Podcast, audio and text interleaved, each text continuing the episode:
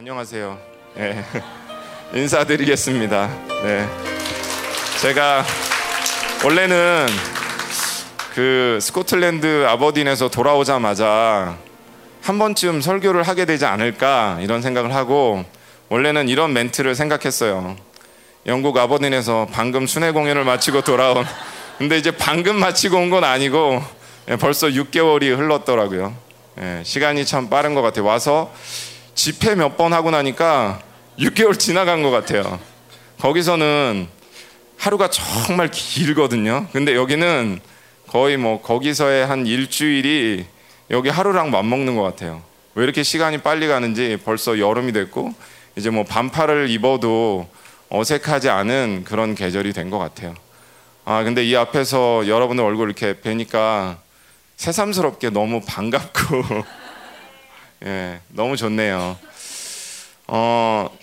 목사님이 이제 그 6월 한 달 동안 부교역자들 돌아가면서 이제 한 주씩 이제 설교를 하라고 말씀하셨는데, 저 같은 경우는 좀 고민이 됐던 게 뭐냐면, 제가 이제 영국에서 있었던 일들을 좀 공동체에 이렇게 보고라고 할까? 보고도 할 겸, 물론 개인적으로 저를 만나서 제 얘기를 들으신 분들도 물론 있죠. 근데 공동체 앞에서 전체적으로 좀 공식적인 자리에서 나눈 적은 없었던 것 같아요. 그래서 어떻게 할까 이렇게 고민을 하다가 대충 분량을 보니까 거기서 있었던 삶만 나눠도 분량이 너무 많더라고요. 그래서 이거를 말씀이랑 같이 하기에는 너무 부담스러워서 제가 이제 오늘 수요일은 영국에서 어떻게 살았는지, 예, 그 부분만 나누는 걸로 하고요.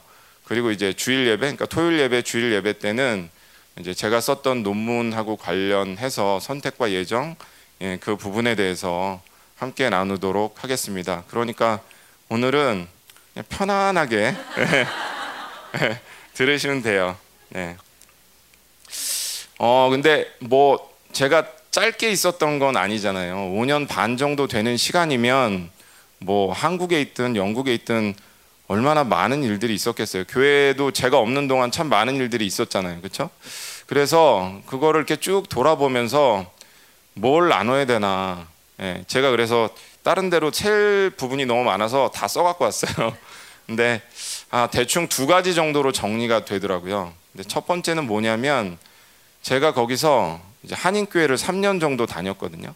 근데 한인교회하고 관련된 얘기들이 있어요. 그게 뭐냐면, 그때 이제 교회는 이제 고린도후서, 그러니까 고린도후서와 관련된 삶을 그 한인교회 때문에 제가 이제 거기서 살 수밖에 없었고요.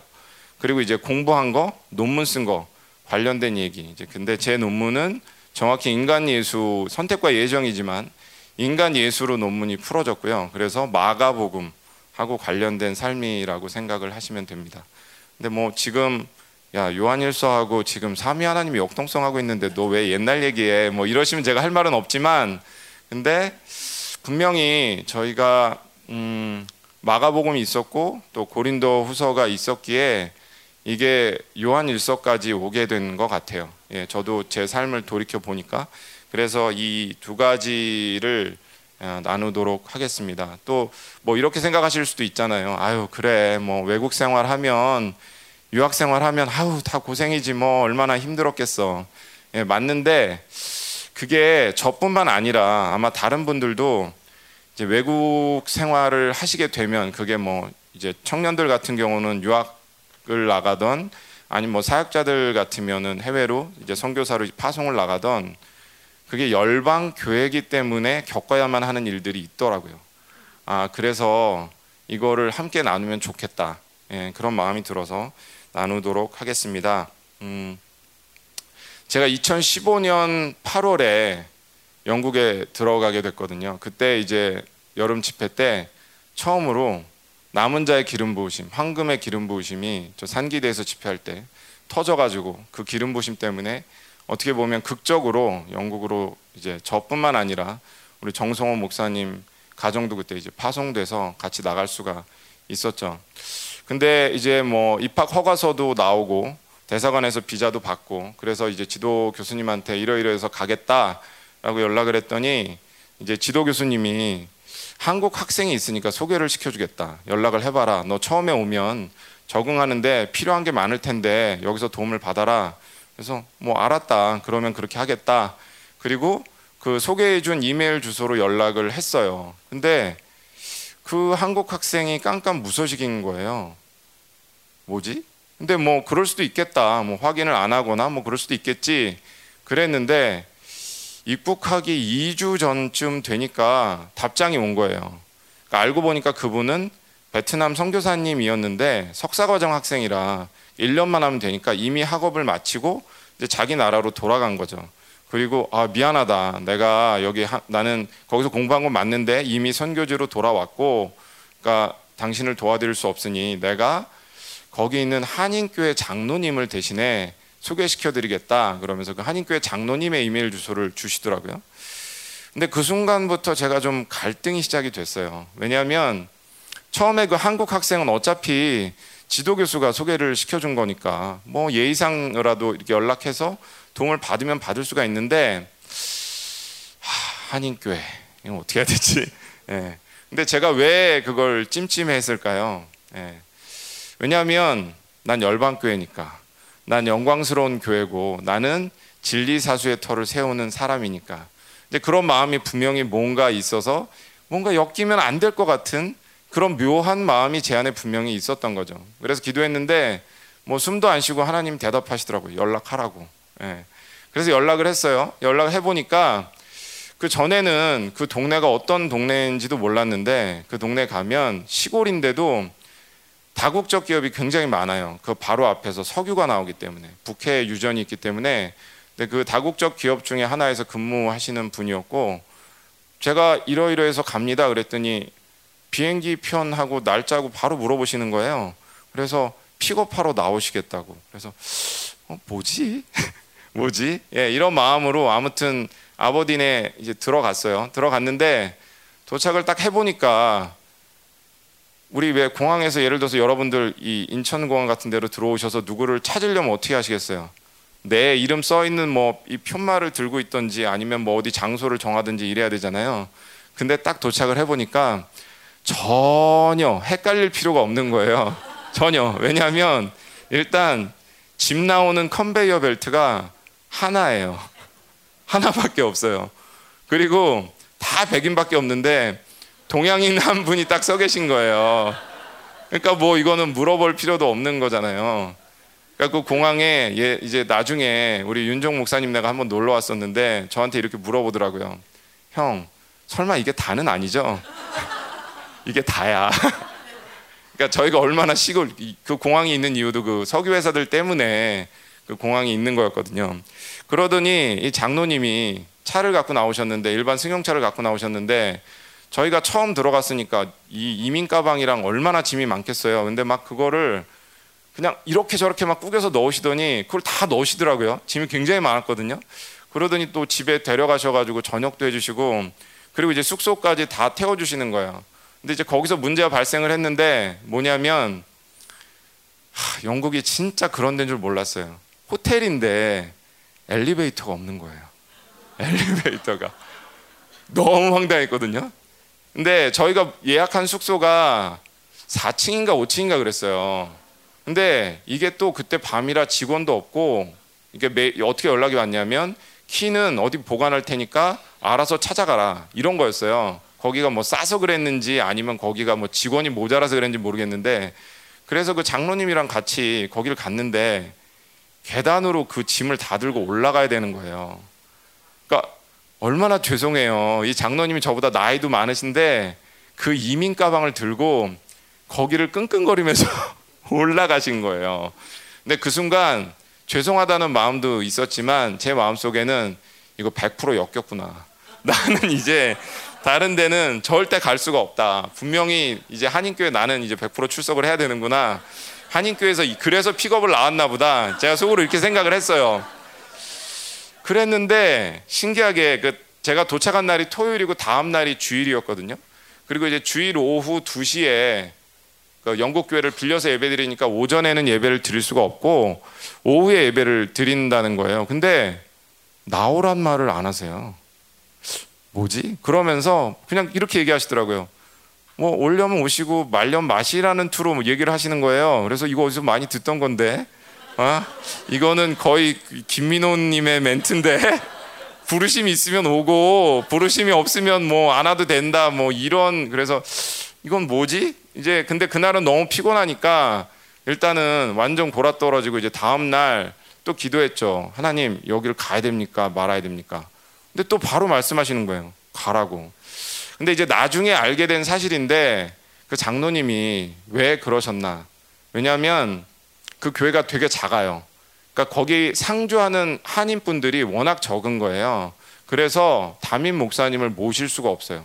거기 그냥 계속 계신 가정, 그러니까 교포라고 부를 수 있는 가정은 한 두세 가정 정도밖에 없고, 나머지는 이제 저희 같은 뭐 유학생들, 특별히 신학생들, 이런 사람들은 몇 년 있다 그냥 다 떠날 사람들이잖아요.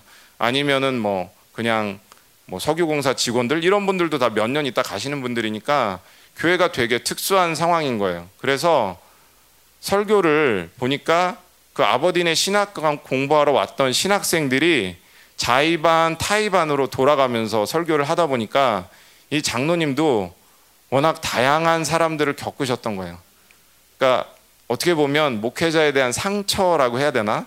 예, 왔다가 그냥 이렇게 좀, 예, 그러신 분들도 있고 해가지고 사람을 붙잡지 않으시더라고요.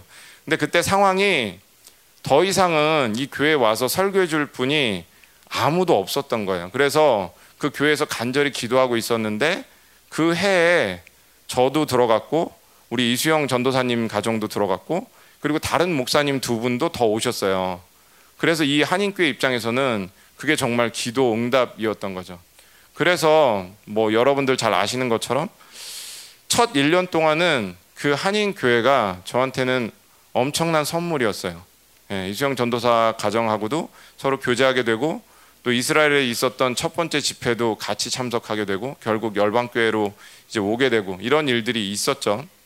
근데 이게 전부면 제가 굳이 여기서 이 얘기를 안 하겠죠.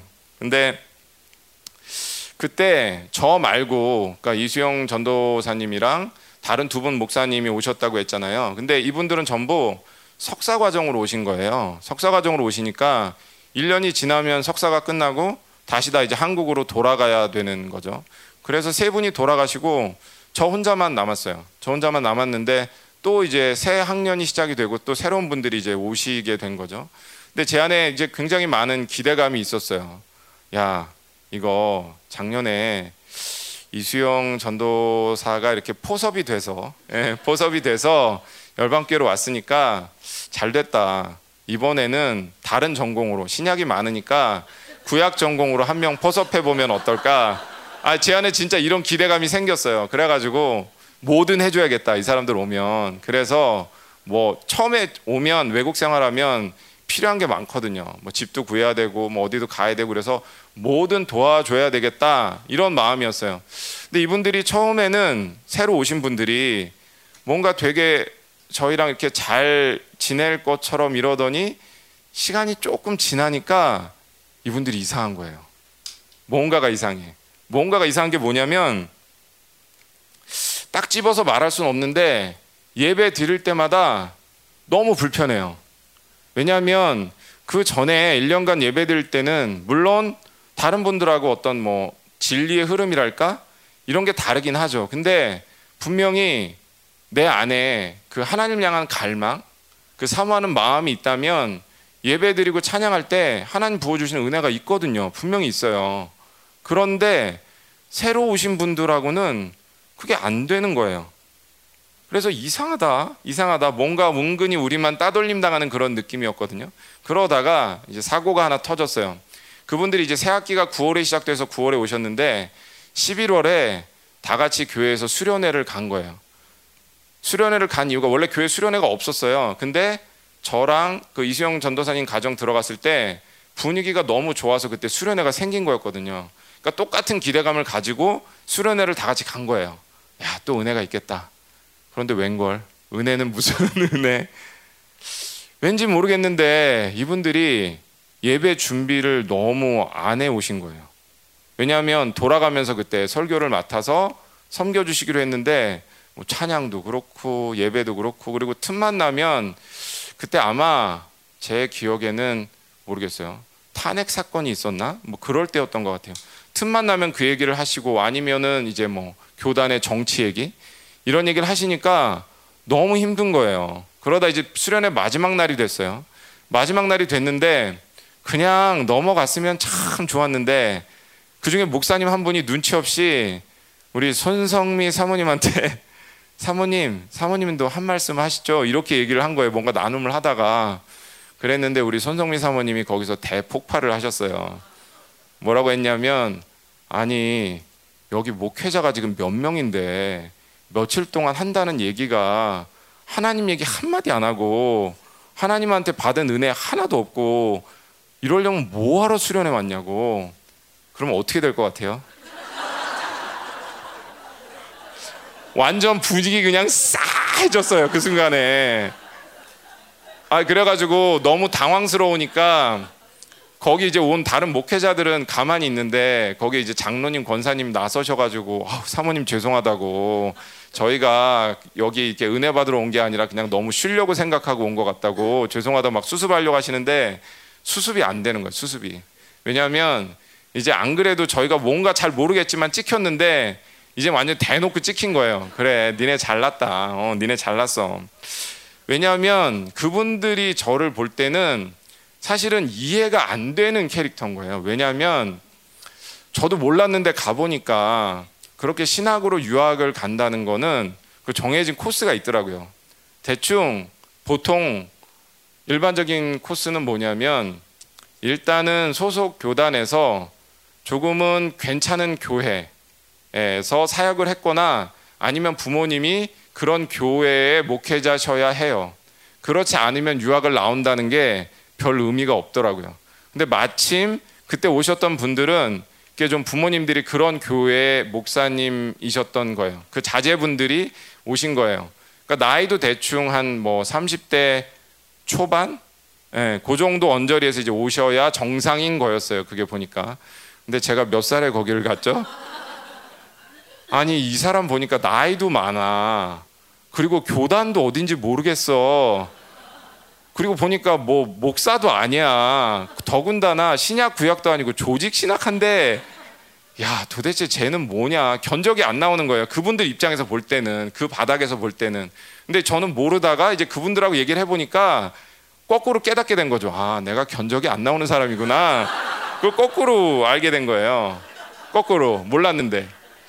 그러다가 이제 11월에 저희가 수련회를 갔다 왔잖아요. 그리고 이제 해가 바뀌어서 1월 달이 됐는데, 이분들이 갑자기 무슨 얘기를 하냐면 교회 정관을 만들자는 거예요. 정관. 정관이라는 게 이제 교회 운영 세칙이나 뭐 이런 게 들어있는 어떤, 뭐랄까요, 교회 뭐라고 해야 될까, 무슨 법률 같은 거겠죠. 저도 잘 모르는데, 열방교회는 교회 정관이 있나요?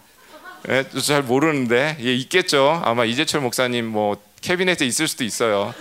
근데 제가 이제 그걸 한 번도 들어본 적이 없어가지고, 아, 그런 게 있나 보다 그랬는데, 이분들이 정관을 만들자고 한 취지가 뭐였냐면 다른 게 아니라 아버딘 한인교회에서 설교하는 사람들의 신원을 조회하자는 거였어요. 신원을. 예.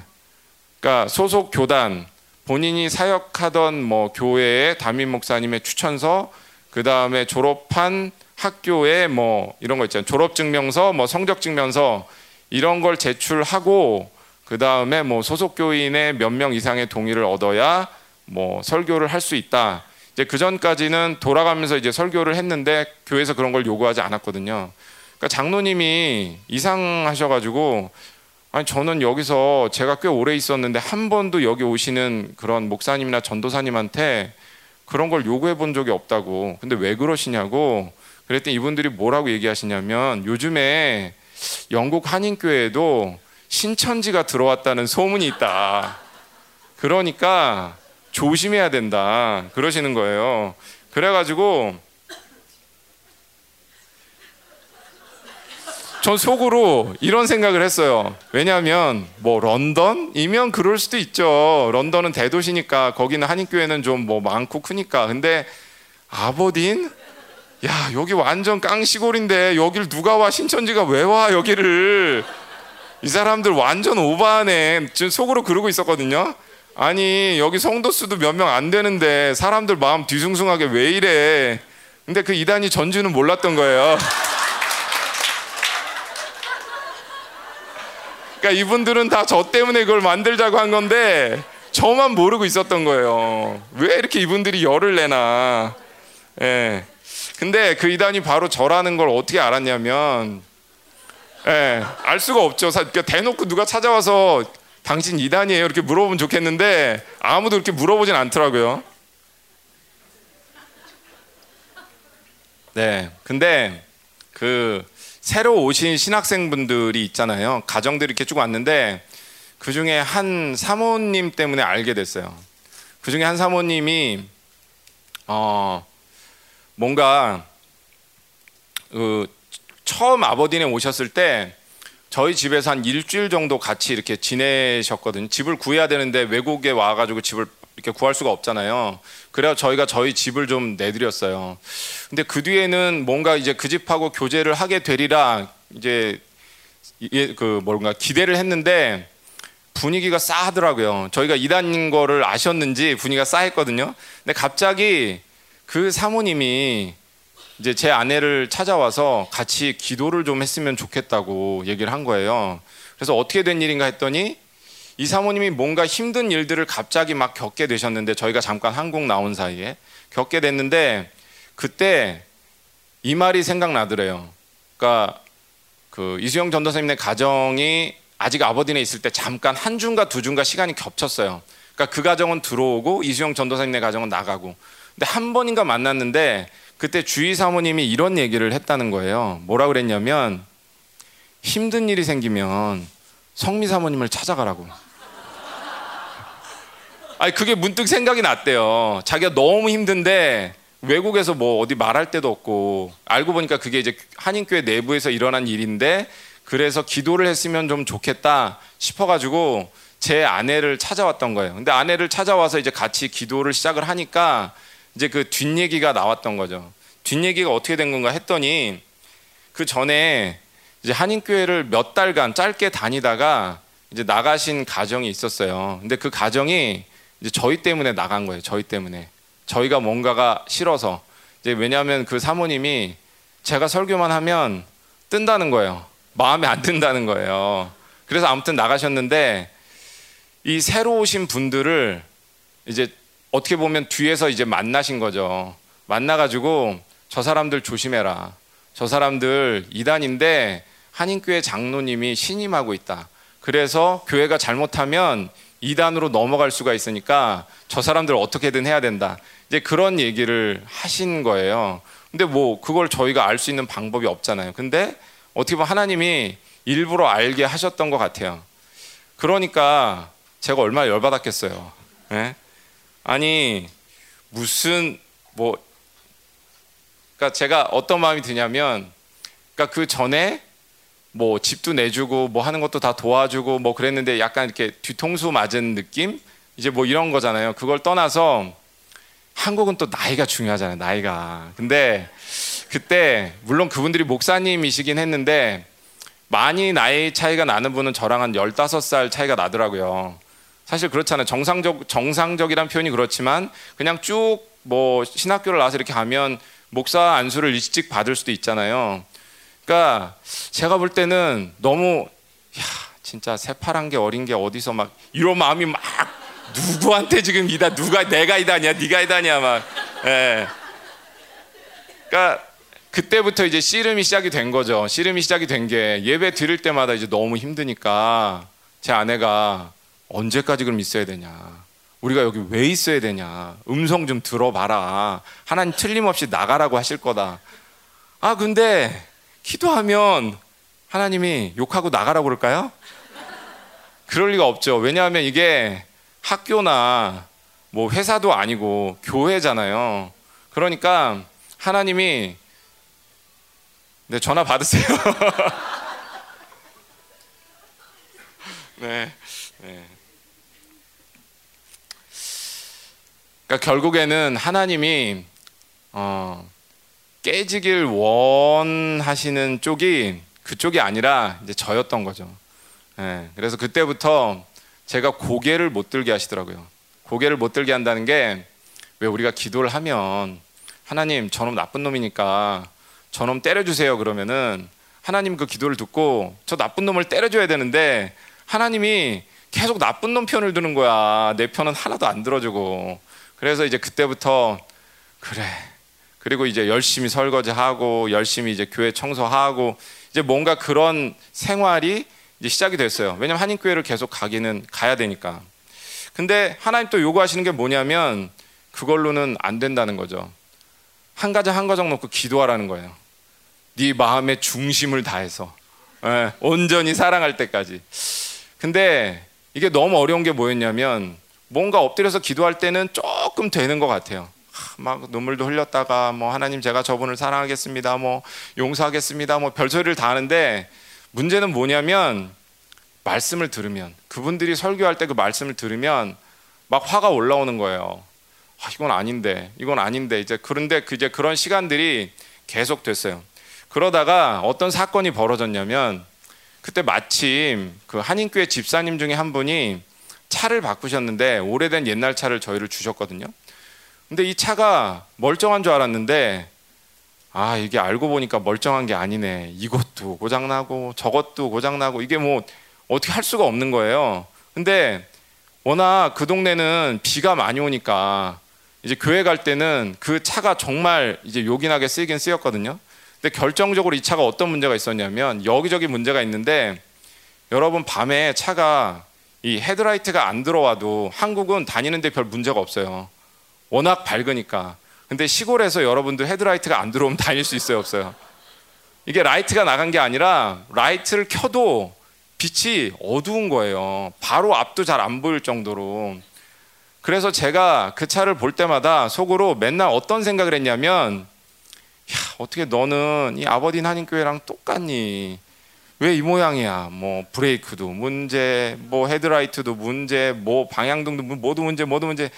야, 넌 진짜 소망이 없구나. 제가 고장 날 때마다 그 생각을 했거든요.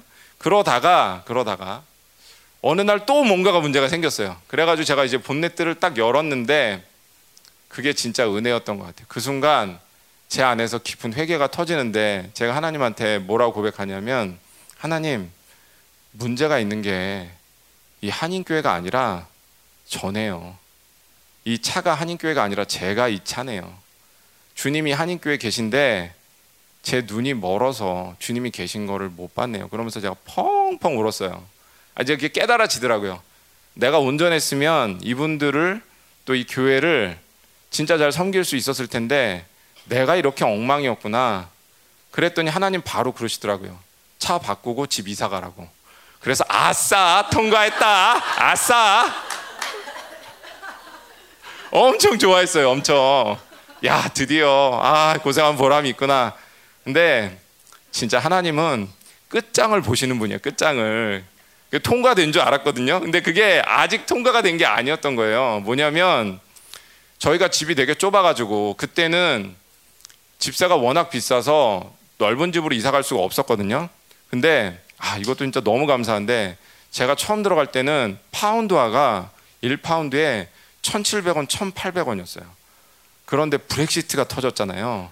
그래서 환율이 1,500원대로 떨어진 거예요. 근데 교회에서 보내주시는 돈은 똑같았거든요. 그러면 대박이잖아요.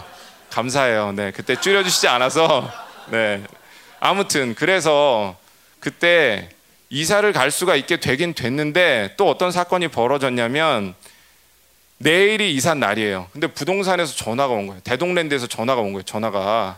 예, 내일 이사 못 가신다고. 황당하잖아요. 왜냐하면 내가 그냥 밖에 있다가 들어가는 게 아니라 이 집을 빼고 그 집으로 들어가는 건데, 그럼 난 어디로 가? 이 집은 나와야 되는데 방법이 없잖아요. 그랬더니 한다는 말이 진짜 어이가 없었는데, 집을 세를 주려면 화재 경보기를 천장에 달아야 되는데, 화재 경보기가 보통 안에 배터리가 들어있거든요. 근데 법이 바뀌어서 배터리 갖고는 안 된다는 거예요. 그걸 전부 이렇게 선으로, 그러니까 전기선으로 이어야 된다는 거예요. 그래서 아니, 그건 알겠는데 그럼 그동안 뭐하고 지금 그걸 한다는 거야? 그랬더니 자기도 모르겠대요. 주인이 그렇게 얘기하니까 할 수가 없다는 거예요. 그래서 한 일주일 정도를 밖에 있어야 된다는 거예요. 여러분들 영국 살아보시면 알겠지만 우리나라 같으면 그거 그냥 아무나 가서 바로 설치할 수 있잖아요. 근데 거긴 약속 잡아야지, 또 약속이 언제 잡힐지 모르지. 그러니까 일주일이 걸린다는 거예요. 그러니까 문제는 뭐예요? 사람은 나오면 되죠. 사람이 어디든 있을 수 있지만 짐이 문제인 거예요. 짐이. 그래도 거기서 한 2년을 그때 살았나? 그래서 짐이 좀 있었거든요. 짐을 둘 데가 없는 거예요. 그러니까 하나님이 제 자존심의 한계를 시험하시더라고요. 근데 짐을 어디다 맡겨야 하는 상황이었냐면 제가 바로 그 새파랗게 어리다고 지목했던 그 목사님네, 예, 거기 밖에는 답이 없는 거예요. 거기 밖에는. 그래서 전화를 했죠. 저 목사님 정말 죄송한데요, 제가 사정이 이러이러해서 짐을 둘 데가 없거든요. 근데 그 집이 넓으니까 혹시 저희 짐을 좀 받아주실 수 있을까요? 근데 그 목사님이 흔쾌히 오케이 하시는 거예요. 그래가지고 아, 여기까지 해야 되는 거였구나. 근데 그리고 나서 이제 결국은 이삿날이 됐고, 이삿날 짐을 다 빼서 그 집에다가 그걸 옮기는데, 그때 저희를 그 따돌리셨던, 저희를 이단이라고 찍었던 그 분들이 다 오셔가지고 그걸 다 도와주셨어요. 그런데 여전히 뭔가 찜찜한 거야. 왜냐하면 그래도 명색이 내가 목사면 같은 교회 성도가 도와달라고 하는데 안 도와줄 수는 없잖아. 근데 이 사람이 이단이네?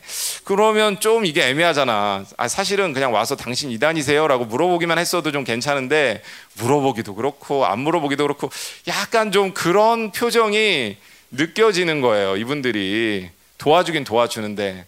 근데 그동안 뭐 설거지한 보람이 있었는지 바닥 청소한 보람이 있었는지, 그게 이제 결국 어떻게 해결이 됐냐면, 그날이 딱 제 생일날이었어요. 이사한 날이. 그날 이런 마음이 들더라고요. 아, 이분들 다 모시고 밥을 한번 먹어야 되겠다. 근데 우리 얼마 전에 그 루첸가 여기 갔다 왔잖아요. 근데 제가 갔다 와서 얘기 들었어요. 뭐 음식이 맛이 있다, 맛이 없다. 근데 거기서는 그런 뷔페집이 딱 하나가 있는데, 얼마냐면 하나로 환산하면 저녁 가격이 한 2만 원 정도 하나? 예. 근데 그게 거기 있는 신학생들한테는 가장 뭐랄까 가고 싶은, 예, 거의 뭐 최고급, 예, 그런 거예요. 거기 워낙 시골이다 보니까. 근데 그때 이제 오셨던 분들이 다들 가정마다 애들이 많았어요. 애들이 다 3명씩이었어요. 그러니까 이제 한 가정당 5명인 거예요. 근데 안 되겠다, 돈으로라도 해결을 해봐야겠다. 그리고 그분들을 다 초대했어요. 애들까지 뭐 사모님까지 다 오시라고. 그래가지고 이제 다 같이 갔는데, 역시 저희가 이 밥 앞에 무너지지 않는 건 없는 것 같아요. 아니, 이분들이 얼마나 좋아하시는지 정말 너무 좋아하시는 거예요. 특별히 이 사모님들은 이게 외국이고 애들 키우고 마땅히 갈 데도 없고 막 여러 가지 복잡한 상황이 있다 보니까 거기 나오는 것만으로도 너무들 좋아하시는 거예요. 그러더니 갑자기 이제 그중에 목사님 한 분이 조용히 저한테 오시더니 이렇게 얘기하시더라고요. 다들 이제 어떻게 사는지 뻔히 아니까, 저 전도사님 이거 너무 과한 것 같은데 저희가 조금씩 거둘게요. 그래서 제가 됐다고, 괜찮다고, 이거 그냥 오늘 제 생일이니까 기분 좋게 드시면 된다고. 그러고 나서 싹 풀어졌어요.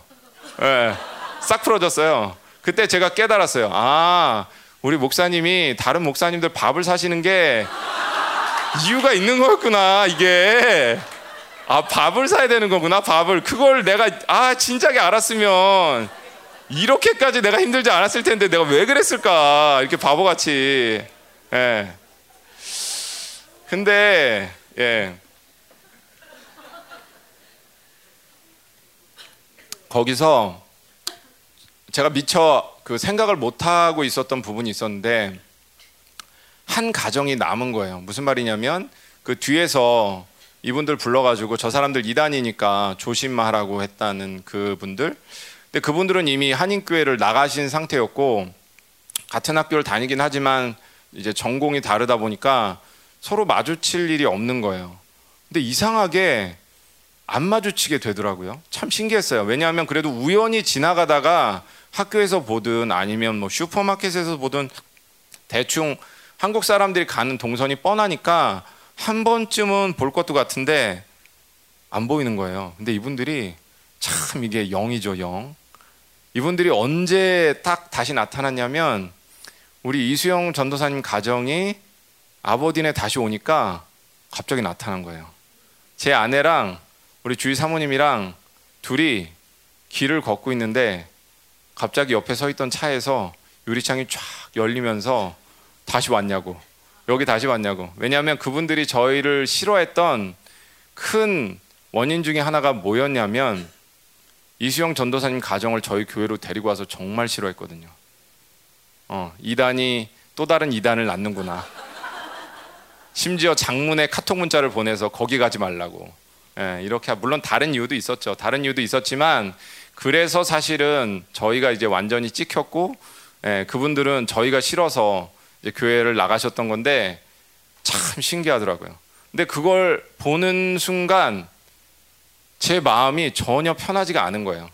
그냥 내가 잊고 있었을 뿐이지 이분들에 대해서 전혀 마음에 뭐 용서랄까? 그러니까 용서에 관한 생각조차도 해본 적이 없구나. 그냥 여전히 내 마음에 원수로 남아 있었구나. 예, 그랬던 거예요. 근데 하나님이 그럼 또 이걸 놔두시겠어요? 안 놔두실 거 아니에요. 근데 이게 어떻게 풀어졌냐면 제가 이제 그 한인교회에서도 다른 분들하고는 이제 잘 풀어지고 그래서 저를 설교를 안 시키다가 가끔씩 이제 설교를 시켰는데 크리스마스 때가 돼서 설교를 저한테 부탁을 하시더라고요. 근데 제 차례가 아닌데 이상했어요. 왜 설교를 시킬까? 그래서 기도하는데 하나님 그러시더라고요. 내가 작은 이벤트를 하나 준비했다. 이렇게 말씀하시는 거예요. 그래서 뭐지? 근데 저는 엉뚱한 상상을 한 거예요. 야, 드디어 이 한인교회 부흥이 오는구나. 크리스마스를 맞아서 누가 뒤집어지거나 귀신이라도 하나 뜨나? 잘 됐다. 막 진짜 이런 상상을 했어요, 속으로. 그랬는데 그날이 딱 되니까 그 가정이 온 거예요. 예, 그 가정이 와서 딱 앉아 있는 거예요. 왜냐하면 이분들이 왜 오셨냐면 이분들은 이제 한국에서 오신 분들이 아니고 이제 미국 교포인 거예요. 미국에서 오신 분들이었어요. 그래서 미국으로 돌아가게 됐는데 그 전에 그래도 인사 한번 하러 온다고 온 거죠. 근데 하필이면 제가 설교한 거예요. 그리고 본문이 뭐냐면 요한일서 4장이었어요. 뭐야 이게 뭐야. 와, 그 짧은 설교를 하는데 제 마음에 정말 많은 생각이 스쳐 지나가더라고요. 아, 이거 무조건 용서해야 되는 거고 무조건 사랑해야 되는 거구나. 하나님이 아예 못 빠져나가게 하시는구나. 예, 그걸 알았어요. 그래서 아, 이분들 가기 전에 뭐 그분들이 어떻게 받아들일지 모르겠지만 화해를 하고 보내드려야 되겠다. 이런 마음을 딱 가졌는데 설교가 끝나고 나서 제 아내랑 그쪽 사모님이랑 둘이 부둥켜 안고 펑펑 우는 거예요. 모르겠어요. 뭐 그 사모님에게도 어떤 은혜가 있으셨는지 모르겠는데 언니 미안했다고. 내가 미안했다고. 그래가지고 제 아내도 엄청 울고 거기도 엄청 울고. 근데 그날이 마침 또 크리스마스 때라고 말씀드렸잖아요. 그래서 또 같이 게임까지 다 하고 뒹굴고 뭐 웃으면서 빠이빠이 했어요. 예. 그러니까 결국에는 하나님이 절대 묶이지 않게 하시더라고요. 근데 이게 진짜 오랜 뭐 싸움이라고 해야 되나? 오랜 기다림이라고 해야 되나? 싶은 게 그 뒤에 또 이 시비가 없었느냐? 한 번 또 있었어요, 사실은. 예. 이단 시비가 또 한 번 있었는데 그때는 저희가 더 아팠어요. 왜냐하면 이분들은 저희가 미리 교제하던 그런 분들이 아니라 그냥 외부에서 이제 오신 분들이었잖아요. 근데 이번에는 어떤 부분이었냐면 저희한테 차를 주셨다는 그 집사님. 예. 왜냐하면 뭐 이건 짧게 나누고 넘어가면 그때 이제 저희가 한인교회를 나오게 됐어요. 왜냐하면 저도 그런 마음이 있었는데 목사님 연락 주셨어요. 너 더 이상 거기 있는 게 아닌 것 같다고 나오라고. 그래서 아, 나와야 되는구나. 근데 워낙 교회가 작기 때문에 누구 한 명이 그냥 이유 없이 나가는 게 결코 작은 일이 아니에요. 거기는 전부 다 해서 애들까지 다 해서 뭐 20명, 30명밖에 안 되니까 작은 일이 아니잖아요. 그래서 장로님, 권사님 찾아가서 말씀드리고 이제 다른 분들한테도 저희가 절대 뭐 이 교회나 특정 누군가에게 뭐 불만이 있거나 문제가 있어서 나가는 거 아니고 하나님 이제는 너희 여기 충분히 했으니까 나가라고 해서 나가는 거라고 잘 말씀드리고 나가려고 이렇게 말씀드리는데, 그래서 인사를 드리려고 몇 분을 만났는데 그 중에 한 집사님이 물어보시는 거예요. 혹시 전도사님네 이단이에요? 한 분이 물어보시는 거예요. 그래서 깜짝 놀라서 아니 왜요? 예.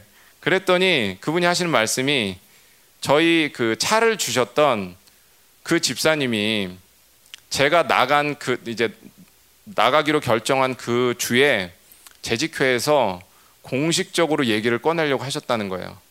저 사람들 이단인데 왜 설교시키냐, 설교 더 이상 시키지 마라.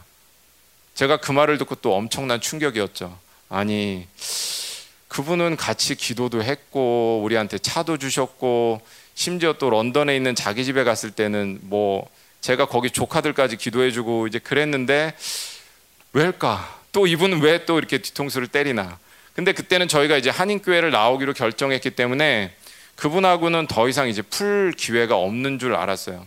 근데 저희가 이제 마지막에 아버딘에서 출국할 때 또 하나님 말씀하시는 거예요. 가라. 가라. 근데 그분이 한인 식당을 운영하시는 분이었거든요. 한인 식당을 운영하시는 분이었는데 하나님이 가라고 하니까 가기는 가야겠는데 저희는 가능한 안 만나려고 그때 이제 코로나 상황도 있고 하니까 식당이 이제 그 문 닫을 때쯤 가가지고 살짝 인사만 하고 오려고 했어요. 근데 그래도 제 마음에 주신 게 있어서 그동안 너무 감사했다고 이제 카드랑 선물을 준비해가지고 간 거예요. 근데 웬걸 갔더니 식당이 문을 닫기는커녕 손님이 한가득이네. 도저히 문 닫을 기미가 없는 거예요. 그래가지고 아 어떡하지 이러다가 그냥 들어가서 인사를 드렸어요. 저희 이러이러해서 공부 잘 마치고 이제 한국으로 돌아갈 겁니다. 근데 집사님한테 인사를 드려야 될 것 같아서 왔습니다. 그랬더니 그 집사님이 약간 시큰둥한 얼굴로 지금은 손님이 많아서 인사하기가 너무 그러니까 다시 오라는 거예요. 다시. 아유 뭐 이단이랑 그렇게 다시 보고 싶으신가? 근데 제가 카드하고 선물을 준비해 간 걸 드리고 왔어요. 그랬는데 아마 나중에 일 마치고 들어가서 그 카드를 읽으셨나 봐요. 카톡이 왔는데 완전 분위기가 달라진 거예요. 완전 분위기가. 그래서 하나님 이게 어떻게 된 거예요? 그랬더니 야 네가 10번 설교하는 것보다 내가 한 번 일하는 게 훨씬 더 낫지? 그러시는 거예요. 그래가지고 그 다음에 갔더니 아니 우리 뭐 이단으로 찍어놓고 그랬던 그 집사님이 거기가 이제 식당이니까 음식을 바리바리 이렇게 해가지고 그동안 수고했다고 아유 정말 뭐 애썼다고. 근데 이제 대놓고 물어보진 못했어요. 집사님 근데 왜 그러셨어요? 아니 좀 민망하잖아요 그거는. 그래서 물어볼 순 없는데 무슨 일이 있었나 봐요. 아무튼 하나님 뭐 만지셨던지 무슨 일이 있었는지. 그래서 거기도 아무튼 잘 풀고 잘 마치고 그리고 올 수가 있었어요. 근데 제가 그 과정 가운데 평생 들었던 칭찬 중에 가장 정말 너무 감사한 칭찬, 너무 기분 좋은 칭찬을 딱 하나 들었는데 이제 그 소문이 돌 거 아니에요. 뒤에서 저 사람들 뭐 이단이래, 저 사람들 뭐 교회 이상하대 막 돌 거 아니에요. 근데 그 교회에 제일 나이 많은 권사님 한 분이 계셨는데 그 권사님이 딱 뭐라고 얘기하셨냐면 내가 이 아버딘 한인교회에 제일 오래 있었는데 내가 진짜 오랜만에 예수쟁이 봤다고. 그 사람 절대 이단 아니라고. 제가 평생 들었던 칭찬 중에 제일 감사하고 귀한 칭찬이었어요. 네, 저희 절대 묶이면 안 됩니다. 네, 이거 가지고 기도하는 건 이따가 또 하고요. 이제는 제가 공부 얘기를 좀 할게요. 이게 이제 한인교회에서 있었던 얘기, 고린도 후서의 삶을 어떻게 살았어야만 했나? 그 얘기고 이제는 공부 얘기를 좀 해볼게요. 제가 모르겠어요. 그 진사팀에 대해서 그냥 성도분들이 일반적으로 어떻게 생각하시는지 잘 모르겠는데 혹시 예를 들면 저에 대해서 아 그래도 저 사람 뭐 그냥 좋은 학교 나왔고 공부도 많이 했으니까 뭐 영어도 되고 머리도 좋아서 진사팀으로 공부하는 거 아니야? 뭐 혹시 이렇게 생각하시는 분 있나요? 왜냐면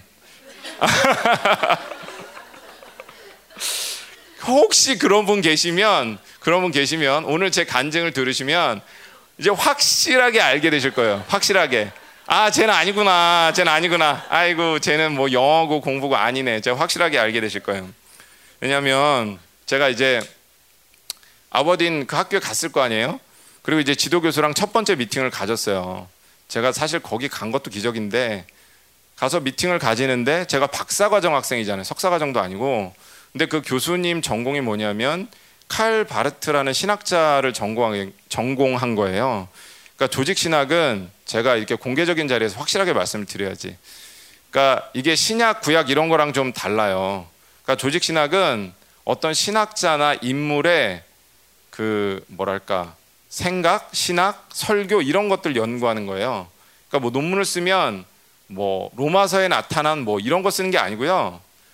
김민호 목사의 예를 들면 뭐 거룩에 대한 뭐 관념 뭐 이런 식으로 제목이 나오는 거예요. 그러니까 그 사람이 쓴 책이나 그 사람이 쓴 뭐 그 사람이 한 설교문이나 이런 것들을 연구하는 거지 그냥 성경을 직접 보는 게 이제 아니거든요. 그러니까 만약에 칼 바르트 전공인데 박사과정 학생이다 그러면 당연히 그 사람이 쓴 가장 뭐 유명한 책은 뭐고 대충 내용이 어떻게 되고 뭐 그걸 연구한 사람들은 누구고 뭐 이렇게 알아야 되지 않겠어요? 그걸 기대하고 이제 물어본 거죠. 물어봤는데 제가 대답한 말이 뭐였냐면 나 잘 모르는데. 그러니까 아마 지도 교수가 정말 황당했을 거예요. 도대체 얘는 뭘까? 예. 그러니까 아마 모르겠어요. 그거를 농담으로 생각해서 그냥 넘어갔는지 아니면 그냥 그럴 수도 있다고 혹시 생각을 했는지 이제 그건 모르겠는데, 근데 그게 저한테는 그럴 수밖에 없는 게 제가 신학 공부를 그 전에도 그러니까 해본 적이 없거든요. 이게 무슨 말이냐면 저는 하나님이 종으로 부르신 건 열방교회 오기 전에 부르셨어요. 근데 그때 저한테는 좀 특이하게 뭐라고 말씀하셨냐면 내가 너한테 다시 물어볼 거야. 이렇게 얘기하시더라고요. 그래서 아 언제 물어보실지 모르지만 그때 물어보면 그때 얘기를 하면 되겠구나. 그리고 열방교회 왔는데 여기서의 모든 상황이 딱딱 맞아떨어지는 거예요. 아 그럼 지금인가? 근데 거기까지도 괜찮은데 어라? 이건 종은 종인데 공부하는 거네? 이게 뭐지? 이렇게 저한테는 그게 되게 생소하기도 하고 이상하기도 했어요. 더군다나 뭐 이게 상처일 수도 있겠죠.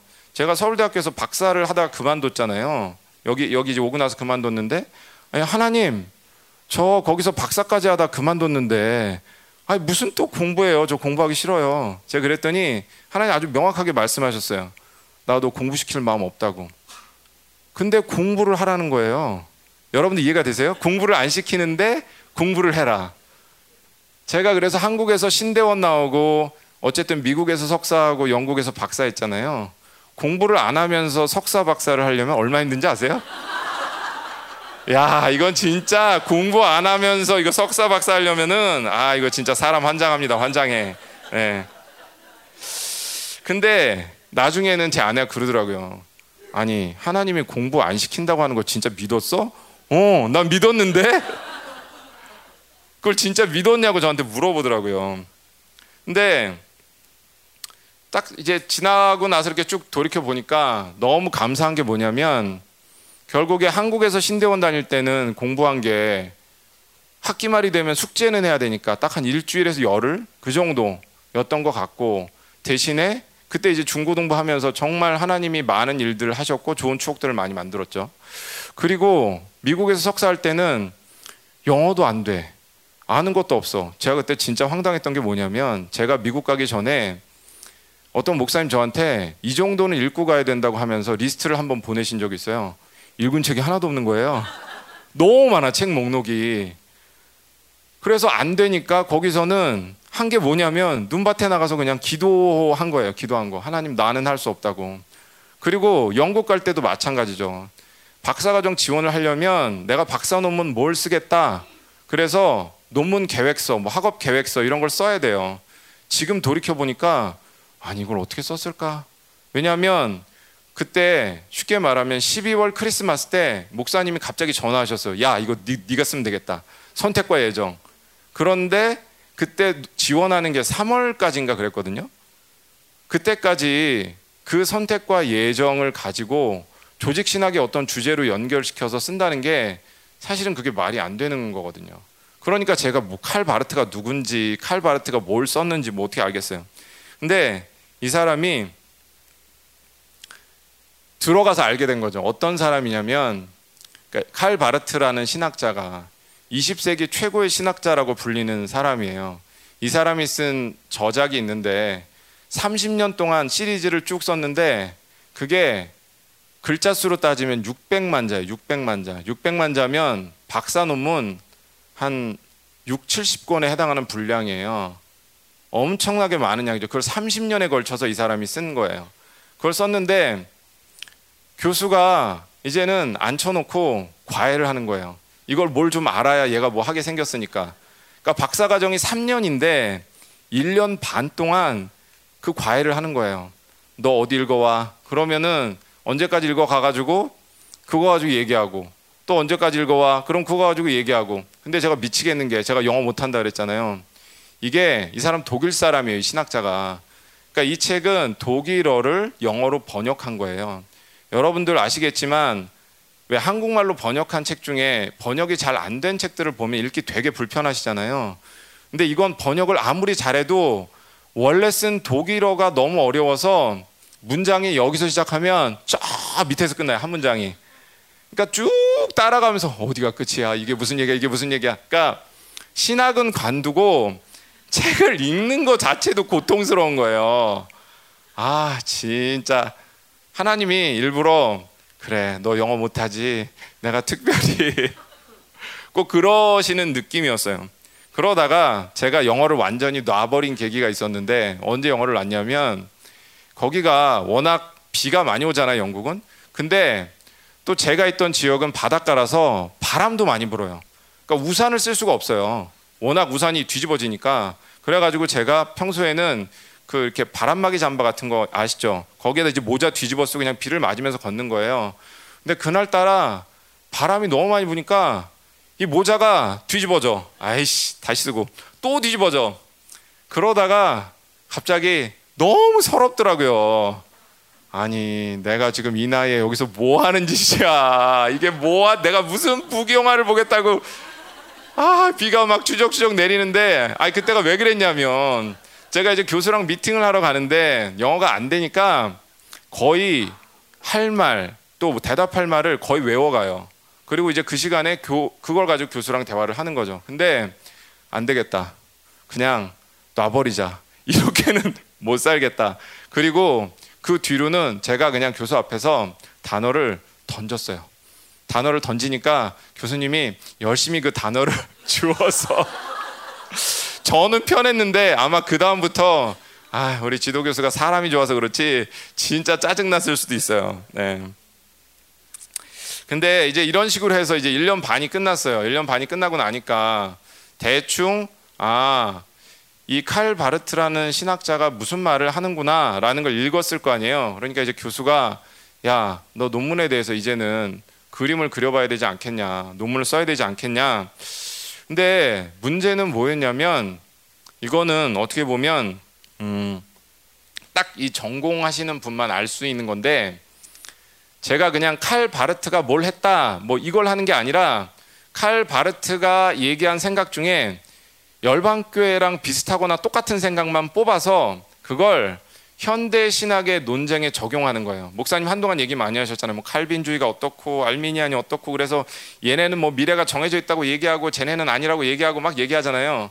그러면 제가 하는 건 뭐냐면 열방교회라는 이름을 쓸 수는 없잖아요. 열방교회라고 얘기하면 누구? 누구? 뭐 이럴 거 아니에요. 그러니까 바르트라는 사람의 이름을 빌려서 열방교회가 하고 싶은 말을 대신하는 거죠.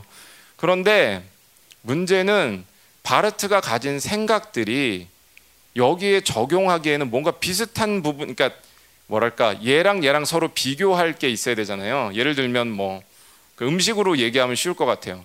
한식은 한식끼리 비교하기 좋잖아요. 뭐 이 설렁탕이 맛있냐, 아니면 도가니탕이 맛있냐, 예, 뭐 이런 식으로. 근데 이거는 뭐 양식하고 한식하고 비교하는 그런 느낌이에요. 그냥 왜냐하면 바르트 같은 경우는 처음부터 끝까지 예수님하고 계시예요, 전부. 그런 얘기를 해요. 근데 이 칼빈주의자들하고 알미니안이 관심 있는 거는 미래가 열려 있느냐 닫혀 있느냐 이거예요. 그러니까 논문 쓰기가 너무 어려운 거예요. 그러니까 교수가 처음에는 아, 얘가 뭔가 참신한 아이디어가 있어서 이걸 쓰겠다고 했나 보다. 예, 그래서 저를 어떻게 보면 받아줬겠죠. 왜냐하면 이게 될 리가 없는데 얘는 이걸 하겠다고 하네? 이러니까 받아줬겠죠. 근데 이제부터는 문제가 뭐냐면 진도가 안 나가는 거예요, 진도가. 예. 그래서 제가 뭐 어떻게 했을까요? 예. 기도하는 거죠, 기도. 그래서 맨날 기도하는 거예요, 맨날. 아, 하나님 논문 어떻게 해요? 논문 어떻게 해요? 뭐 기도하는 거죠. 그러니까 나중에는 목사님도 그러시고 제 아내도 그러고, 아, 기도 좀 그만해. 기도 좀, 논문 좀 써, 논문. 아니, 언제까지 기도만 하려고 그래. 논문 써야지. 예. 너무 진도가 안 나가니까. 근데 여러분 아시다시피 하나님 그럼 뭐라고 그래서 제가 기도하면, 하나님 이거 어떻게 해요? 논문 써야 되는데 시간은 찾고 가고. 그러면 아, 어떻게 하셨어? 하나님이 내가 한다. 좀 시간 지나니까 내가 쓴다, 내가. 아, 진짜. 아니, 그래서 그 생각 많이 났어요. 옛날에 왜 목사님 얘기하셨잖아요. 여기 처음에 뭐 여기 빚이 많았다 그랬잖아요, 건물에. 그래가지고 하나님 어떻게 해요? 이거 뭐 돈 어떻게 하실 거예요? 그러면 하나님 내가 한다 그러면은, 목사님도 그러셨잖아요. 누가 돈 들고 찾아올 줄 알았다고. 저는 심지어 나중에는 어떤 생각까지 했냐면, 너무 진도가 안 나가니까 하나님이 하도 하신다 그러니까, 아, 이 논문은 진짜 신령한 논문이라 하늘에서 떨어지나 보다. 아, 진짜 이런 생각까지 했어요, 제가. 아, 그러니까 뭐 방법이 없죠. 그래도 안 되니까 계속 하나님 얼굴 쳐다보고 그랬는데, 이때 그래도 이 시간을 버틸 수 있었던 비밀 통로, 그러니까 필라델피아 교회에 주셨던 어떤 비밀 통로가 있잖아요. 그리고 우리 교회도 그 비밀 통로를 주실 거라고 말씀하셨잖아요. 근데 저한테는 그 비밀 통로가 뭐였냐면 예수님이었어요. 예수님이 왜 비밀 통로였냐면, 예수님이 뭐 기도할 때마다 오신 건 아니에요. 오신 건 아닌데 정말 결정적인 순간마다 예수님이 꼭 오셨어요. 근데 저한테 예수님 오시면 항상 똑같은 게, 일단 제 옆에 오셔서 저랑 똑같이 무릎을 꿇으세요. 그리고 기도를 시작하세요. 그리고 그 예수님이 기도를 시작하면 저랑 예수님이 완전히 하나가 돼요. 그래서 내가 예수님이 전지 모르겠더라고요. 근데 어떤 기도를 하셨냐면, 제가 적어놓은 거 몇 가지만 나누면, 그러니까 이런 식이에요. 사랑하는 아버지, 이 아들이 나에게 전부를 걸었습니다. 나도 이 아들에게 전부를 걸었습니다. 우리의 전부를 받으시고 당신의 뜻을 이루소서. 아버지, 이 아들이 참 외롭습니다. 나에게 베드로와 야고보와 요한을 허락하셨던 것처럼 이 아들에게도 이 아들의 베드로와 야고보와 요한을 허락하셔서 당신의 뜻이 이루어지게 하소서. 그러니까 이런 기도들을 해주시는 거예요. 그래서 제가 이제 기도 노트에 이런 것들을 적어놨는데, 그러니까 예수님을 이렇게 만나고 나면 또 믿음이 생기는 거죠. 논문이 뭐 진도가 나가든 안 나가든, 아, 하나님 시작하셨으니까 하나님 반드시 끝내시겠구나. 그러다가 이제 그래서 3년차까지 가, 시간이 점점 흘러서 이제 2년, 3년 이제 시간이 흐르는 거예요. 근데 여러분도 아시다시피 우리 윤종 목사님이 멋지게 이제 4년 만에 딱 끝내고 오셨잖아요. 예. 그리고 이제 정성호 목사님도 4년 만에 끝내고 오셨고, 근데 저만 좀 처져가지고 이제 5년 안에 끝내고 왔는데, 3년이 지나고 나니까 하나님 갑자기 저한테 그러셨어요. 야, 너 여기 좀 더 있어야 되겠다, 그러시더라고요. 그래서 제가 깜짝 놀랐어요. 아니, 뭐 물론 내가 논문이 진도가 안 나가서 그런 건 있지만, 아니 왜 나만 더 있어? 하나님 일하시면 분명히 4년 안에 끝낼 수 있을 텐데. 그 순간 이게 뭐 제가 말을 이렇게 했다는 게 아니라 그 짧은 순간에 이제 생각이 지나가는 거죠. 근데 하나님이 뭐라고 그러시냐면, 너 나랑 결혼하기 전에 좀 더 연애를 하는 게 어떻겠니? 이렇게 물어보시더라고요. 근데 그게 저한테는 어떻게 깨달아졌냐면, 뭔가 결혼을 하면 되게 분주한데 연애를 하면 그냥 하나님이랑 나랑 단둘이 있는 느낌이 확 오는 거예요. 그래서 제가 너무 좋아가지고, 아, 그러죠. 아 진짜 그게 뭔지를 알고 그러죠 했어야 되는데, 심지어는 이렇게도 물어보셨어요. 그럼 너 나랑 6개월 할래? 1년 할래? 이렇게 물어보시더라고요. 아 당연히 1년 하면 좋죠. 그래가지고 제가 흔쾌히 1년 더 있겠다고 얘기를 했어요. 근데 이건 하나님이랑 얘기고 저희 학교가 그냥 1년 더 하겠다고 더 할 수 있는 학교가 아니에요. 나름 자부심이 있는 학교라 이렇게 쉽게 해주지 않아요. 그러니까 박사과정이 4년까지는 원래 3년이 기본이고 나머지 1년은 쉽게 연장을 해줘요. 논문 쓰는 기간으로. 근데 만약에 추가로 1년을 해서 5년째가 되게 되면 아주 특수한 사정이 생기지 않으면 학교에서 연장을 해주지 않거든요. 저도 그걸 알고 있었어요. 근데 하나님이 해주신다고 했으니까 아, 뭐 어떻게 되려나 보다. 근데 그러려면 뭐 어디가 심각하게 아프던지 아니면 무슨 사고가 터지든지. 근데 그런 건 아니었잖아요. 그냥 논문 진도가 안 나가는 거지. 근데 그 신청서를 내는 날에 갑자기 저랑 같은 방을 쓰던 독일 친구가 왔어요. 걔가 잘 안 나오는 친구인데 제가 사정 설명을 했거든요. 나 이러이러해서 연장을 해야 되는데 아, 신청서에 뭐라고 써야 될지 잘 모르겠다. 그랬더니 이 친구가 자기가 써주겠대요. 그러더니 제일 마지막에 뭐라고 썼냐면, 제가 아직도 그 부분이 너무 그래서 기억나요. 나는 내 결혼과 내 학위를 지키기 위해 반드시 이 기간을 연장해야 된다. 이렇게 마지막에 딱 쓴 거예요. 그래서 얘가 뭘 어떻게 알았지? 네. 그러니까 이게 무슨 말이냐면, 이 결혼 얘기가 왜 나왔냐면 참 거기가 특별히 이 사모님들한테는 창살 없는 감옥이에요.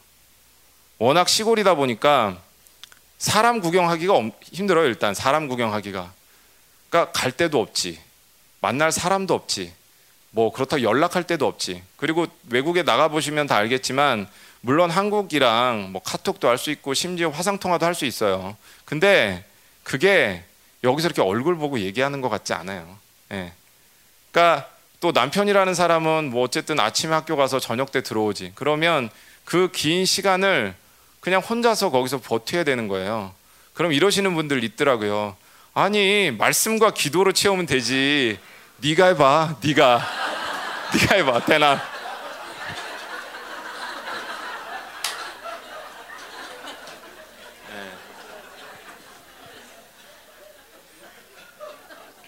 네, 다시 예, 공부로 돌아가서.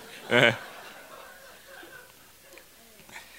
그래서 5년 차까지 이제 연장이 일단 되긴 됐어요. 학교에서 연장이 돼서 저희 지도교수도 깜짝 놀래더라고요. 왜냐면 지도교수가 미리 얘기를 했거든요. 너 이거 연장이 안 될 수도 있으니까 연장이 안 되면 일단 어떻게라도 해서 내는 방안을 한번 생각을 해보라고. 근데 그때 너무 분량이 안 나와서 아 이거 연장이 안 되면 이거 어떻게 해야 되나, 이제 그런 상황이었는데 어쨌든 연장이 됐어요. 그리고 이제부터가 뭐 어떻게 보면 하이라이트인데, 네, 간증의 하이라이트인데 이제 논문 제출이 그러니까 2020년 그 6월 말까지 였고요. 그 전에 12월, 그러니까 2019년 12월까지 제가 쓴 분량이 어느 정도였냐면, 글자 수로 따지면 6만 자 정도를 썼어요. 근데 대략 9만 자 정도를 쓰면 학교에 이제 제출할 수 있는 형태가 되는 거예요. 그러니까 숫자로만 말씀드리면, 그러니까 논문의 뭐 내용이나 질 이런 건 상관없이. 그러면 여러분들 한번 상식적으로 생각을 해보세요. 이 친구가 4년 동안 6만 자를 썼어.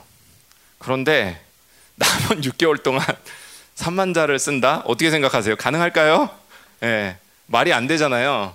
근데 그때부터 어떤 일들이 터지기 시작을 했냐면, 제가 그해 겨울에, 저는 지금도 그게 코로나가 아니었나 의심하고 있는데, 정성호 전도사님네가 이제 한국에 돌아가시게 됐잖아요. 그래서 그 집에 다 같이 모였어요. 저희랑 정성호 전도사님네랑 이수영 이렇게 모여서 딱 놀고 나서 돌아오자마자 몸이 너무 아픈 거예요. 열나고 목 아프고 막, 그러니까 어떻게 보면 독감이었겠죠. 근데 그때 몸이 확 갔는데, 영국 병원은요 감기 독감 정도로는 환자를 받아주지 않아요.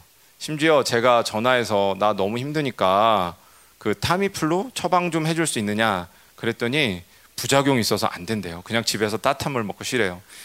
네, 그게 일단 시작이었어요. 그래서 몸이 이제 확 한번 간 거죠. 아 이제 논문 써야 되는데 어떡하지? 이제 이런 상황이었어요.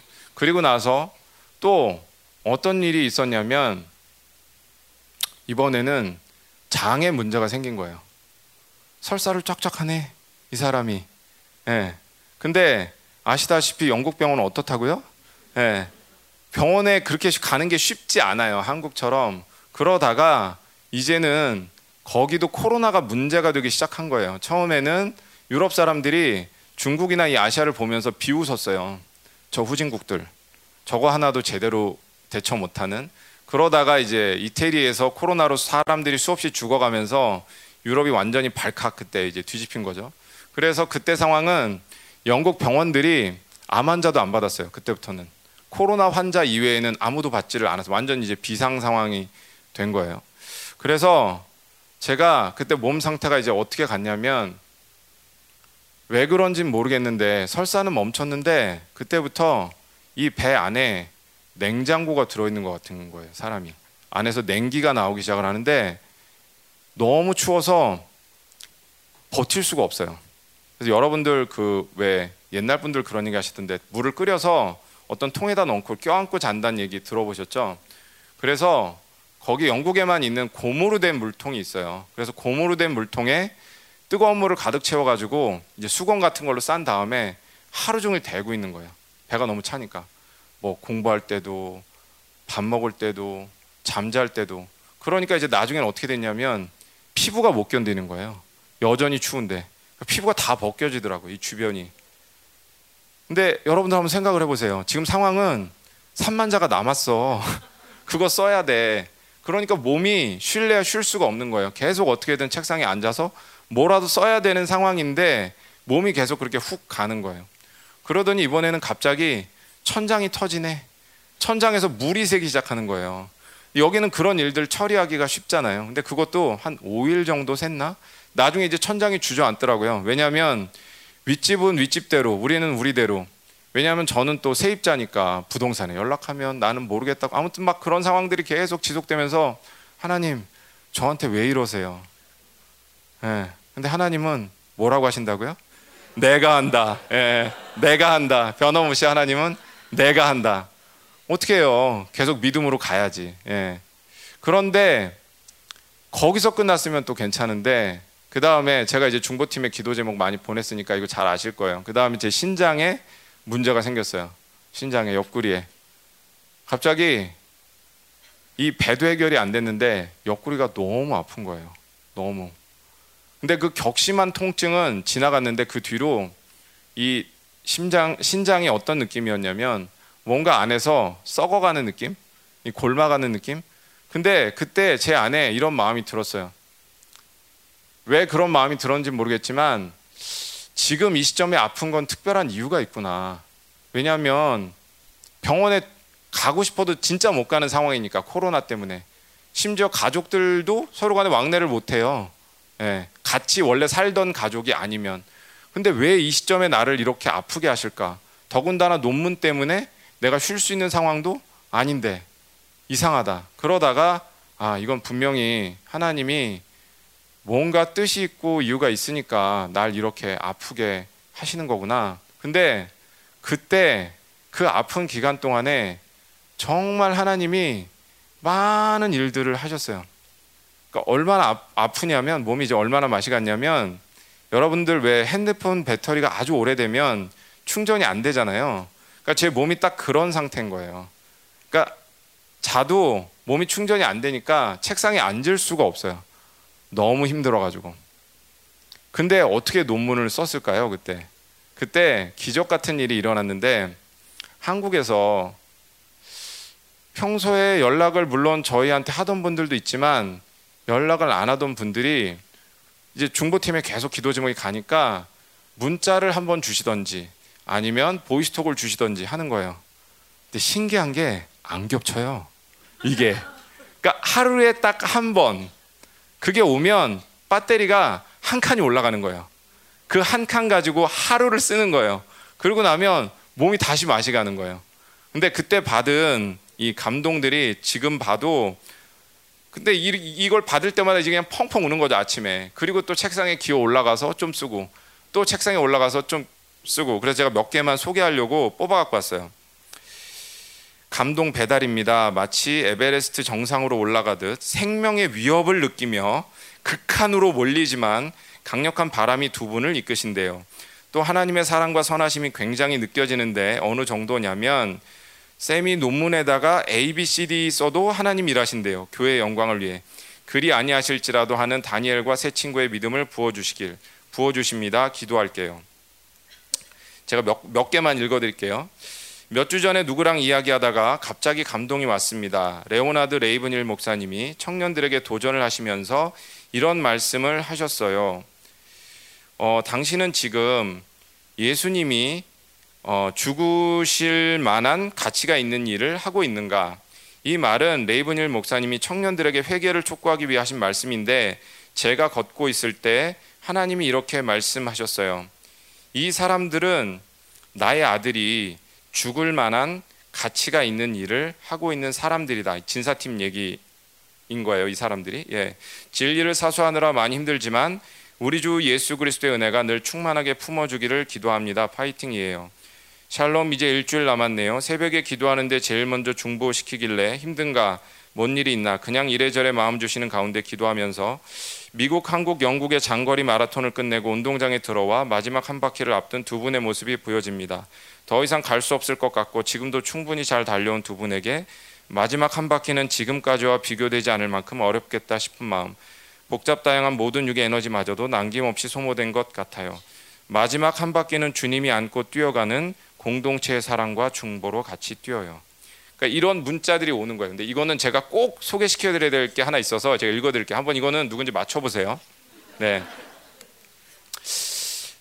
전도사님, 그리고 아름답고 어여쁘고 지혜로워서 예쁘다는 말만으로는 표현 불가한 사모님, 두 분 다 잘 계시죠? 가끔 소식은 듣지만 직접 가보지 못해 죄송해요.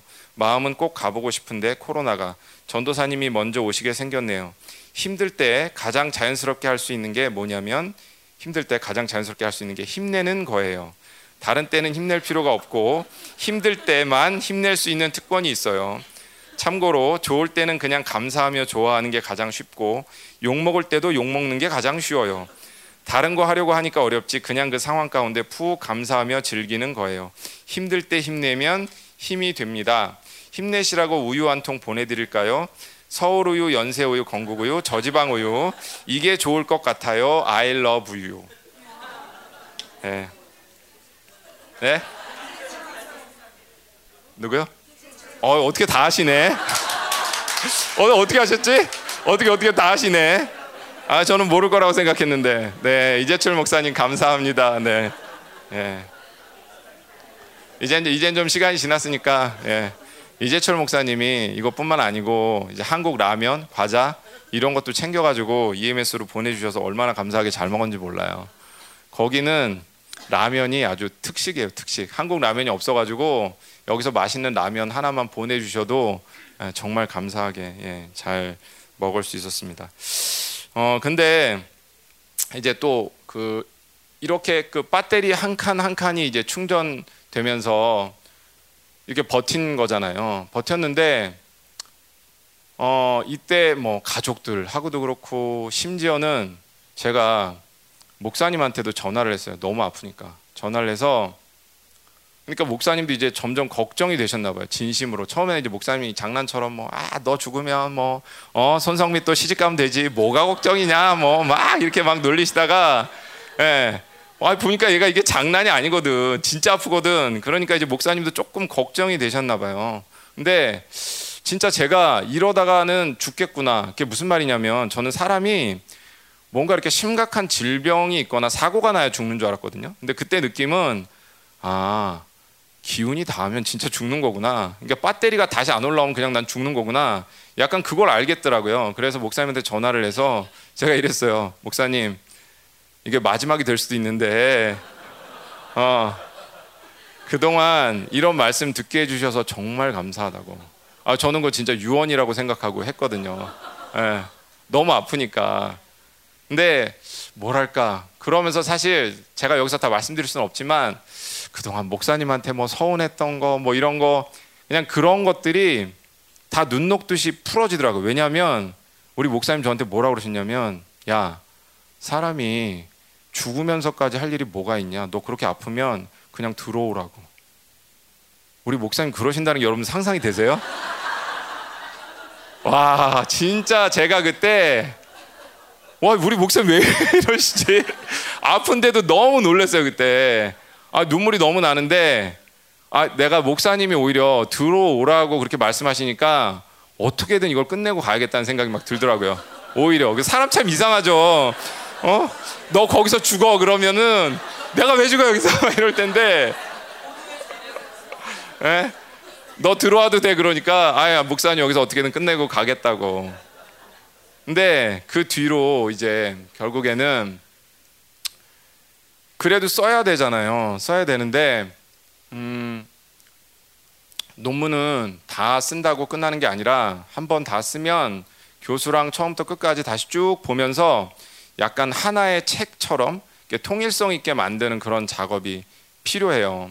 근데 교수가, 저는 어떻게 생각을 했냐면, 제가 그때까지도 이제 서론하고 결론을 못 쓴 거예요. 서론하고 결론을 제일 마지막에 쓰거든요. 워낙 양이 많기 때문에. 근데 아, 그래 그럼 교수한테 본론을 던져주고 교수가 본론을 읽는데 시간이 많이 걸릴 테니까 그 기간 동안에 서론하고 결론을 쓰자, 이렇게 속으로 생각을 했어요. 근데 웬걸 이 사람이 너무 빨리 읽는 거야. 그런데다가 제가 첫 번째 챕터를 읽고 저한테 보내면서 이메일에 뭐라고 썼냐면, 제가 딱 열어보니까 다 빨간 줄이야, 다 처음부터 끝까지. 아, 이상하다. 그동안 그래도 내가 교수랑 얘기를 하면서 왔는데 이게 다 빨간 줄일 리가 없는데 생각을 했거든요. 근데 보니까 교수가 밑에 뭐라 썼냐면, 너 내가 이렇게 고쳐줘도 되겠어? 이렇게 써 있는 거예요. 이게 무슨 말이지? 그러고 봤더니 원래 지도교수가 고치는 거는 이런 걸 고치는 거죠. 너 이거 논점이 좀 잘못된 것 같다. 아니면 너 이 사람에 대해서는 너 디펜스, 그러니까 방어가 전혀 안 된다. 이걸 뭐 추가해라, 뭐 이런 걸 얘기를 해줘야 되는데, 이 사람이 진짜 교정 보듯이 제 문장 하나하나를 다 손봐준 거예요. 원래 그거 말이 안 되거든요. 말이 안 되는 건데, 그때 목사님이 해주신 예언이 축복사역이 떠올랐어요. 제가 한국에 마지막으로 들어왔을 때 목사님이 저한테 뭐라고 축복을 해주셨냐면, 얘는 놀게 해주시고 교수가 논문을 다 쓰게 해달라고. 진짜로. 아니, 목사님 그거 기억나시는지 모르겠는데, 아, 정말 저한테 딱 얘는 그냥 기도하는 거 좋아하고 하나님이랑 노는 거 좋아하는 애니까 얘는 그렇게 계속 놀게 하시고 지도교수가 논문을 다 쓰게 해달라고, 정말 그렇게 축복사역을 해주셨는데 정확히 그 말씀대로 딱 된 거예요.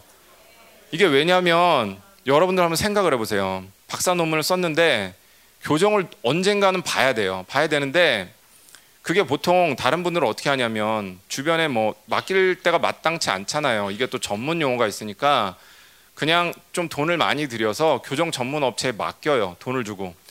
근데 그래도 이게 또 신학이고 내용이 그렇다 보니까 교정이 나오기가 어려워요. 이게 아무래도 제일 좋은 거는 같은 전공에 친구가 봐주는 게 그나마 제일 괜찮거든요. 근데 저 같은 경우는 제 지도 교수잖아요. 이 사람이 이 분야에서 권위자잖아요. 제 논문에서 제일 잘 알고 있잖아요. 누가 더 잘 봐주겠어요, 이 사람보다. 근데 이 사람이 그거를 한 줄 한 줄 다 고쳐준 거예요. 너무 놀랐어요. 그럼 제가 답장을 뭐라고 보냈을까요? 너무 고마워. 앞으로도 제발 이렇게 좀 고쳐줘. 그러니까 교수가, 그러니까 내용은 안 바뀌었는데 문장이, 그러니까 외국 사람이 쓴 것처럼 바뀐 거예요. 이게 원어민이 쓴 것처럼 그런 식으로 다 바꿔준 거예요. 그러더니 그 다음 챕터도 그 다음 챕터도 이렇게 바꾼 거예요. 근데 문제는 제가 서론하고 결론을 써야 되잖아요. 근데 그 와중에 너무 힘드니까 어떻게 해가지고 서론은 썼어요. 그랬더니 서론은 교수가 보고 잘 썼다 이렇게 됐어요. 근데 진짜 이제는 어떻게 해도 배터리가 돌아오질 않는 거예요. 더 이상 못 가겠어요. 그래서 결론을 써야 되는데 결론을 진짜 개발세발 썼어요. 개발세발. 쓰긴 써야 되니까. 진짜 포기다. 주님, 주님이 하시면 하는 거고 진짜 이제는 더 못하겠습니다. 그리고 교수한테 보냈어요. 그랬더니 답장이 뭐라고 왔냐면, This is not your best writing. 어떻게 생각하세요? 그 말은, 야, 너 이렇게 개판이야, 이 말이에요. 그러니까 되게 돌려서 말한 건데 너 이렇게 못 썼어? 못 쓸 수밖에 없지. 지금 뭐 완전히 이제 어떻게 할 수도 없는데. 그러더니 교수가 이제 그걸 고쳐준 거예요. 고쳐줬는데 이번에는 교정이 아니라 다시 썼어.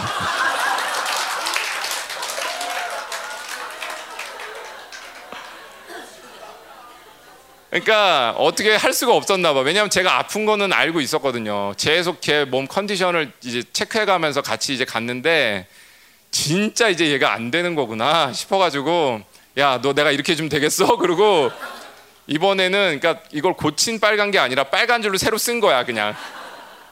그래서 그 논문이 그렇게 해서 끝났어요. 그리고 나서 제가 몰랐는데 나중에 보니까 그때 써진 분량이 35,000이 써졌더라고요. 그러니까 지금도 어떻게 써졌는지 저는 모르겠어요. 그때는 왜냐면 너무 정신이 없고 너무 아파가지고 그걸 뭐 카운트하진 않았거든요. 근데 나중에 보니까 6개월 동안 35,000이 써졌더라고요. 그러니까 지금도 그래서 저는 이걸 제가 했다고 말할 수가 없어요. 진짜로. 교수가 했죠. 주님이 하셨고. 네. 근데 이게 이제 논문은 다 썼어요. 썼는데 논문을 썼다고 끝나는 게 아니잖아요. 이제 심사를 받아야 되잖아요. 근데 이제 심사를 보는데 이제 또 이제 참 저는 얘기거리도 많죠. 네. 심사를 보는데 또 어떤 일이 생겼냐면 그때 코로나라서 그러니까 오프라인으로 얼굴을 대면하고 볼지 말지를 막 그러고 있었는데 결국에는 못 보게 된 거예요. 그리고 이제 온라인으로 보자 그랬는데 이제 한 분은 같은 학교 원래 그래요. 내부에서 심사위원 한 분이 계시고 이제 외부에서 심사위원 한 분이 위촉이 됐는데 특이하게 외부 심사위원이 카이로 신학교에서 일하시는 분인 거예요. 그래서 이분을 봤더니 이분은 거의 선교사님이더라고요. 근데 그 순간에 아, 하나님이 일부러 이분을 택하셨구나. 왜냐하면 신학은 자기가 가진 어떤 신학적인 입장 이런 것들이 중요해서 예수를 믿느냐 안 믿느냐가 되게 중요하거든요. 예, 신학 교수들 중에 예수 안 믿는 분들도 많아요. 근데 아무튼 이제 그러면 이분들하고 이제 날짜를 정해서 온라인으로 화면을 보면서 이제 심사를 받아야 되는 그런 상황이 된 거예요. 근데 제가 영어가 안 되잖아요. 얼굴을 보고 해도 이게 될까 말까인데 온라인으로 하면 이게 될까 싶은 거예요. 그래서 어떻게 할까 그러다가 아, 연습을 좀 해봐야 되겠다. 연습을 어떻게 하냐면 그때 제 아내가 제 아내를 가르쳐주던 영국 영어 선생님이 계셨어요. 그 선생님한테 부탁을 해서 내가 박사과정 학생이고 이러이러해서 이러니까 한 2번 정도만 그러니까 온라인으로 그렇게 한번 연습을 해보자 이렇게 얘기를 하는데 근데 사실 뭐 그분이 영어는 봐줄 수 있지만 그분이 뭔가 논문의 내용이나 뭐 이런 걸 봐줄 수는 없잖아요. 근데 하나님이 뭐라고 말씀하시냐면 너 이게 진짜 시험이야. 나한테 그러시더라고요. 기도하는데. 그러니까 교수님들하고 보는 게 진짜 시험이 아니라 이분하고 영어 연습하는 게 진짜 시험이라는 거예요. 그래서 이게 뭐지? 그랬는데 2번 연습을 하기로 했는데 첫날 이분이 저한테 물어본 거는 다 이런 거였어요. 뭐 한국 교회는 어때? 너희는 코로나인데도 예배 드려? 우리는 지금 예배를 못 드리게 해서 너무 힘들어. 뭔가 이런 신앙적인 얘기를 쭉 나누게 됐어요. 제가 이제 그전에도 몇 번 만나서 알고 있는 분이긴 했는데 그러니까 이분 안에는 하나님 향한 갈망, 하나님 향한 갈급함, 그러니까 뭔가 이런 것들로 이제 가득 차 있었던 거예요. 그리고 제 논문이 교회를 위한 논문이고 진리를 위한 논문이고 제가 그런 얘기를 하니까 이분이 되게 감동을 받으셨던 것 같아요. 그리고 이제 둘째 날이 됐어요. 둘째 날이 됐는데 이분하고 이제 이런 얘기 저런 얘기 뭐 논문에 대한 얘기를 하다가 이제 거의 끝날 때가 됐어요. 근데 그때 하나님이 정말 강하게 기름 부으시더라고요. 그러면서 제가 이분한테 이렇게 말씀드렸어요. 당신이 하나님이 이 땅을 위해 택하신 남은 자라고 당신이 당신의 교회를 위해 택하신 남은 자고 당신의 가족을 위해 택하신 남은 자고 하나님이 당신 끝까지 붙드실 테니까 포기하지 말라고. 그것도 영어로. 근데 기름 부심이 너무 강하니까 저도 울고 그분도 울고 그 자리에서 서로 화면을 마주대하고서 펑펑 울었어요. 근데 정말 하나님 그렇게 말씀하시더라고요. 이 논문은 남은 자를 위해서 쓰여진 논문이고 진짜 시험은 이게 너 진짜 시험이라고. 그렇게 말씀하시더라고요. 그래서 그 시험은 잘 통과가 됐어요. 그리고 나서 이제 본시험이 남았죠. 본시험이 남았는데 본시험 때 아, 교회가 기도한다는 게 정말 이런 거구나 또 느끼게 됐는데 조혜경 전도사님 오셨죠? 네. 조혜경 전도사님이 자원해서 그 앞타임의 중보를, 그러니까 중보팀이 이렇게 바뀌는, 안 바뀌면 좋은데 딱 시험 시간이 뭔가 가운데서 잘려가지고 자원해서 앞타임을 맡아주셨어요. 그리고 기도를 해주시는데 진짜 어떤 느낌이냐면 아, 그냥 묻어가면 되겠구나, 기도에 떠밀려가면 되겠구나, 아, 그게 너무 생생하게 느껴지는 거예요. 그리고 아, 진짜 한국에서 나를 위해서 목숨 걸고 기도하고 있구나, 그걸 알겠더라고요. 이게 교회구나. 그래서 그런지 집에서 시험을 보는 거니까 온라인으로 제 아내가 옆방에서 뭐 분위기 파악이 되는 거잖아요. 소리가 새 나오니까 제가 너무 자신 있게 대답을 하더라는 거예요. 왜냐하면 이분들이 물어보시는데 그 전날 밤에 이렇게 누워있을 때 아, 이거 물어볼 것 같다, 아, 이거 물어볼 것 같다, 정말 이런 것들을 물어보시는 거예요, 이분들이.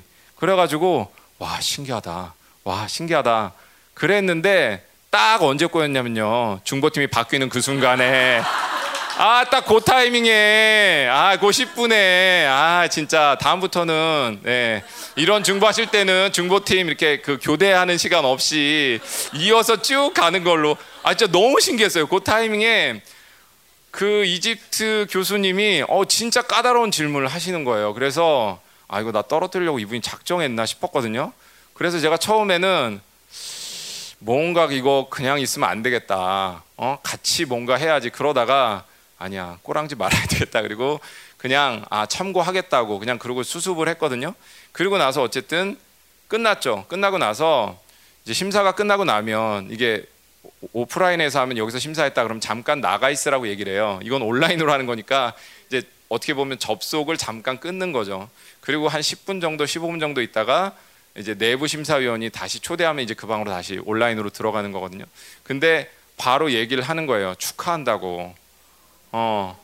그때 네네, 주님 감사하고 교회 참 감사합니다. 그때 저는 너무 얼떨떨하더라고요. 전혀 실감이 나질 않았어요. 그동안 너무 아프고 너무 힘들고 해가지고. 근데 그때 또 아시는 것처럼 마침 청년 집회 할 때였죠. 그 전에 목사님 전화하셨거든요. 전화하셔서 저한테 뭐라고 하셨냐면 야, 너 실망시키지 마라. 왜냐면 그게 셋째 날 저녁인가 뭐 그런데 마침 시간이 딱 그 단에 올라가시기 직전이었던 것 같아요. 시간이 뭔가가. 그래가지고 그 전에 전화하셔가지고 그런 얘기를 하셨는데 목사님도 아마 속으로 이렇게 생각하셨던 것 같아요. 아, 저게 너무 비리비리해가지고 저거 심사를 통과할 수 있을까? 맨날 뭐 아프네, 못 썼네, 맨날 이런 얘기만 하니까 조금 마음이 심란하셨던 것 같아요. 그러더니 이제 나중에 제가, 이건 나중에 본 건데, 목사님이 또 나중에 결과 나오고 나서 단에 올라가시더니 안타깝게도 이렇게 얘기하시는 거예요. 그래가지고 사람들이 아, 떨어졌구나 이러는데 갑자기 안타깝게도 유상원 전도사가 시험에 잘 합격했다고 그렇게 앞에서 이제 농담으로 얘기를 하시더라고요. 근데 제가 끝까지 감사했던 거는 이제 축하한다고 얘기를 했는데 그 와중에도 하나님이 말씀하시는 거예요. 얘기하라고. 뭐냐면 그 내부 심사위원분, 저희 그 같은 과에 계시던 교수님이 말을 좀 더듬으세요, 이분이. 그래서 사실은 영적으로 보면 늘 뭔가 좀 눌려있고 자신감이 없어서 이렇게 말을 되게 빨리 하려고 애쓰는데 말이 안 되는 거 있잖아요. 근데 하나님 뭐라고 말씀하시냐면 너 사자같이 담대한 사람이라고, 내가 그래서 너한테 맡길 사람들을 이 학교에 보내는 거라고 되게 뻘쭘한데 그 얘기를 했어요. 그리고 이집트 교수님한테는 하나님이 당신 선교사로 헌신한 거 너무 고마워하고 있는데 지금은 지쳐 있으니까 쉴 때라고. 근데 뻘쭘한데 다 끝났잖아요. 그러니까 그냥 맘 녹한 거예요. 컨그레츄레이션 했으니까. 아무튼 이렇게 해서 아버딘의 여정이 잘 끝났고요. 이제 마지막에는 하나님이 제 얼굴을 들게 하신 게 뭐였냐면 제가 아버딘에 가고 나서 한 5년 동안 그 아버딘 한인교회에 뭔가 이렇게 정상적으로 박사과정을 마치고 돌아오신 분이 한 분도 없었어요. 왜 그랬는지는 모르겠는데 이런저런 이유로 뭐 그만두시거나 뭐 어쩔 수 없이 한국에 돌아가시거나 다 이랬는데 제가 이렇게 딱 마치고 나니까 제가 이미 한인교회를 나온 상태잖아요. 그런 지가 벌써 한 2년 정도 흘렀는데 그 장로님이 그 소식을 듣고 너무 기분이 좋으셔가지고 그냥 그 다음날 꽃을 들고 찾아오시더라고요. 원래는 그게 이제 코로나라서 서로가 이제 만날 수 있는 그런 상황이 아닌데 이제 너무 좋아가지고 찾아오시고 어쨌든 예, 마지막에는 하나님이 그래도 거기서 얼굴을 들게 해주셔서 감사하게 이제 잘 마치고 이제 돌아왔습니다. 네, 감사합니다. 네.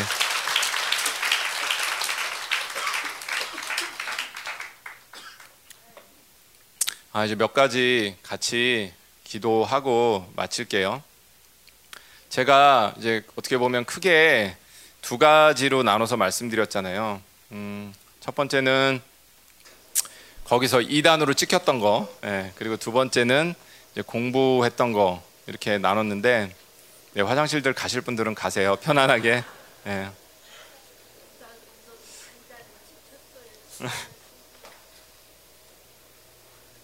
이럴 때 뭔가 찬양을 쫙 부를 수 있으면 좋은데 제가 워낙 찬양이 안 돼서 네.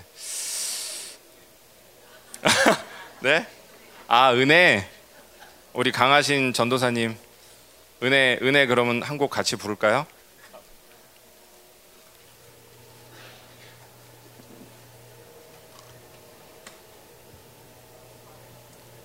네 강하신 전도사님 부탁드립니다. 내가 누려왔던 모든 것들이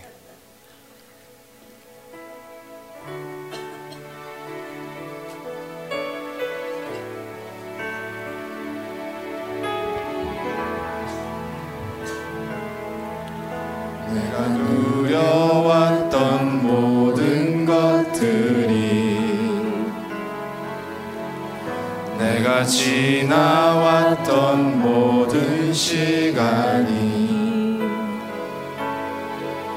내가 걸어왔던 모든 순간이 당연한 건 아니라 은혜였소. 아침 해가 뜨고 저녁에 노을 봄의 꽃 향기와 가을의 열매 변하는 계절의 모든 순간이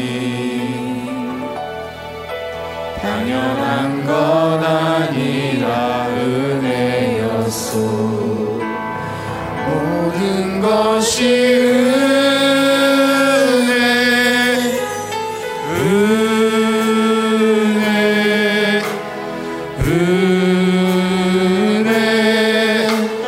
하나는 은혜 내 삶에 당연한 것 하나도 없었던 것은 모든 것이 은혜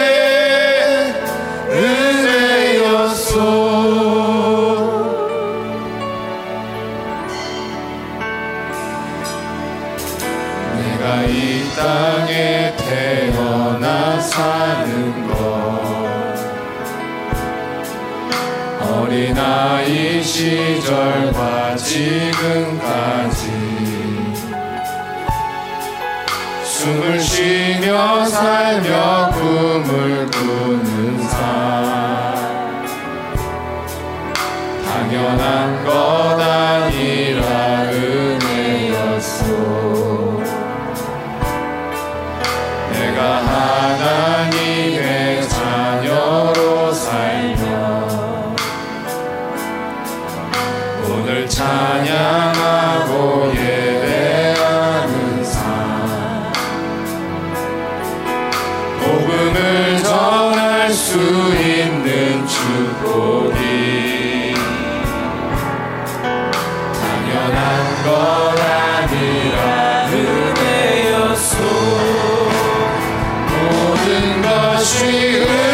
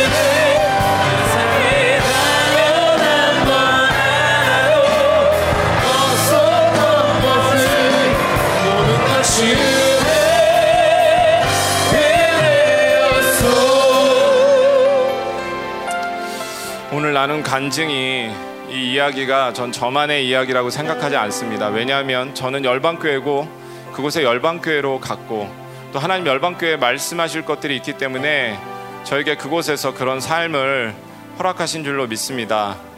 그래서 하나님 우리에게 겸손한 마음을 주시옵소서. 왜냐하면 전 아니라고 생각했지만 제가 들은 진리가 그게 예수의 마음이 없었기 때문에 결국에는 그 교회들을, 그 사역자들을 판단하는 데서 그치고 말았구나. 내가 그 사역자들을 품고 기도하고 하나님 앞에 올려드리는 대로 나아간 것이 아니라 그분들이 저를 이단으로 정죄하고 판단할 때 니네들이 진리가 뭔지 알아? 니네들이 교회가 뭔지 알아? 라고 반응하는 저의 모습을 보면서 주님, 다시 한번 제게 당신의 그 마음을 주시옵소서. 그 겸손한 마음을 주시옵소서. 분명히 당신께서 이 땅에 남은 자로 예비하신 사람들이 있는데 행여나 제가 이 마음이 굳어져서 제 눈이 높아져서 그분들을 알아보지 못할까 두렵습니다. 그래서 나중에 당신께서 저를 책망하신다면 제가 뭐라고 대답할 수 있겠습니까?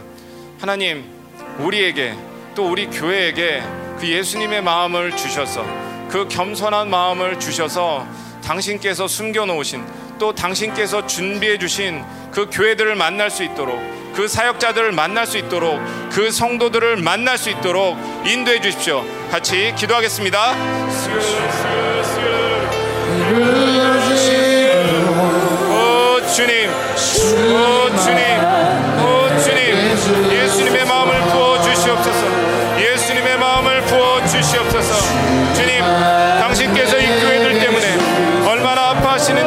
가고 있습니다. 주님, 교회가 무너져 가고 있고 진리 위에 서 있는 교회를 찾아보기가 너무 힘들고 교회가 세상과 함께 가고 있는 현실을 볼 때 우리의 마음이 너무나 무겁습니다.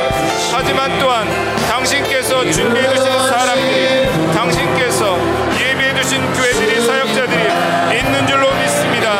주님, 우리가 그들을 만날 수 있도록 우리에게 겸손한 마음을 주시옵소서. 서로가 주 안에서, 성령 안에서 하나 될 수 있도록 당신의 영을 부어주시옵소서. 당신의 마음을 부어주시옵소서. 주님, 주님, 열방교회가 당신 앞에 엎드립니다. 주님, 예수의 마음을 가질 수 있도록 다시 한번 당신 앞에 엎드립니다.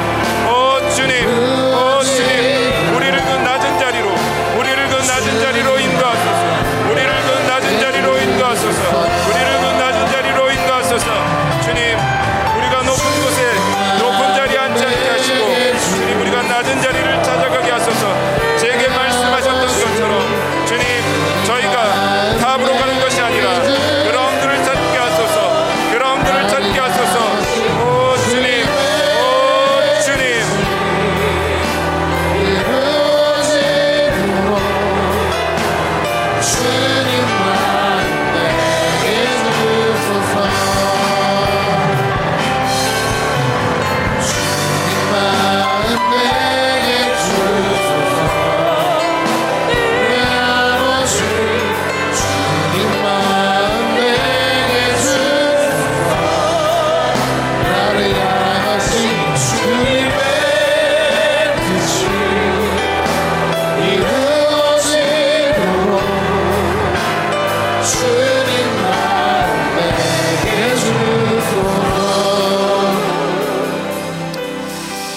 제가 아버딘에 들어갈 때 하나님께 구했던 것 두 가지가 있는데, 첫 번째는 제 논문에 정확하게 예수님의 얼굴이 그려지게 해주십시오라는 게 첫 번째 소원이었고요.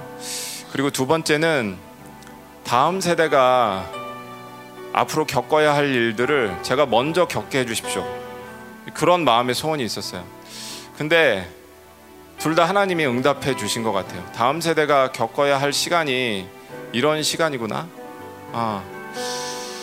우리 주변에 마음 놓고 예배 드릴 수 있는 교회 하나 없고, 또 진리와 은혜를 함께 나눌 수 있는 그런 사람들도 찾아보기 어렵고, 그리고 또 제가 이렇게 아팠던 시간이 사실은 특별한 의미가 있는데, 제가 사실은 그 교회가 너무 힘들어서 하나님께 이런 기도를 했던 적이 있었어요. 하나님, 정말 심판밖에는 없습니다. 심판밖에는. 근데 그 심판이 어떤 심판이었냐면, 너무 유치하지만 여러분들 지금 빵 터지실 수도 있어요. 뭔가 사람이 다치거나 힘들면 안 되니까 그냥 여기 있는 목사님들 차 타이어에 펑크가 나게 해달라고, 제가 그런 기도를 한 적이 있어요. 근데 너무 무섭게도 바로 그 주에 그러니까 거기 담당 목사님 차가 펑크가 나는 걸 보고 제가 깜짝 놀랐어요. 너무 무서워가지고 이러면 안 되겠다. 그래서 하나님 앞에 다시 기도를 했어요. 하나님, 제가 잘못했다고. 그랬더니, 아들아, 심판은 이런 게 아니야, 그러면서 그 순간에 저를 인도네시아 쓰나미로 데려가셨어요.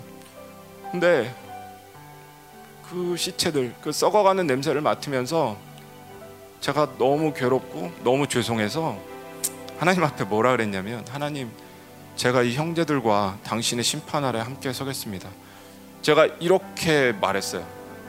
근데 제 아내가 그걸 보고 미쳤냐고 그러더라고요. 그리고 나서 제가 그렇게 아팠거든요. 근데 모르겠어요. 이제 소망이 있을까? 한국교회 소망이 있을까? 한국교회뿐만 아니라 이제 이 교회라는데 소망이 있을까? 밖에 우리만 남은 거 아닐까? 라는 분명히 그런 생각, 절망의 소리들 이럴 수 있지만, 저는 하나님께 그냥 탄원하고 싶어요. 하나님, 한 교회라도 더 주십시오. 한 생명이라도 더 주십시오. 그리고 열방교회가 그렇게 쓰였으면 좋겠어요. 제가 이번에 너무 감사했던 게, 사실 제 안에 부대낌이 다른 게 아니라 목사님이 진리에 대해서 얘기하실 때 그 진리 싸움이라는 단어가 사실 저는 되게 부대꼈거든요. 왜 진리가 생명을 살리는데 사용되는 게 우선이 아니라 진리가 싸우는데 사용되어야 하나. 근데 목사님 이번에 그 부분을 너무 명쾌하게 풀어주셔서 저는 사실 너무 감사했어요. 어차피 음료는 우리가 싸우든 안 싸우든 걔네는 끝까지 가는 거야. 그런데 우리가 이 진리를 가지고 남은 자의 깃발을 들 때 그 남은 자들이 모이고 거기서 생명이 살아난다고 너무너무 감사했어요. 하나님 맞습니다. 우리 교회는 진리를 세우는 영광스러운 교회입니다. 하나님이 마지막 때를 위해서 예비하신 정말 특별히 선택된 교회입니다. 하나님, 하지만 이 선택을 주님, 우리뿐만 아니라 생명사역과 또 선교지의 교회들과 또 다른 남은 자의 교회들과 주님 함께 할 수 있도록 이 시간 기름 부어 주십시오. 이 기름 부으심을 우리가 흘려보낼 수 있도록 이 교회를 사용하여 주십시오. 같이 기도하겠습니다.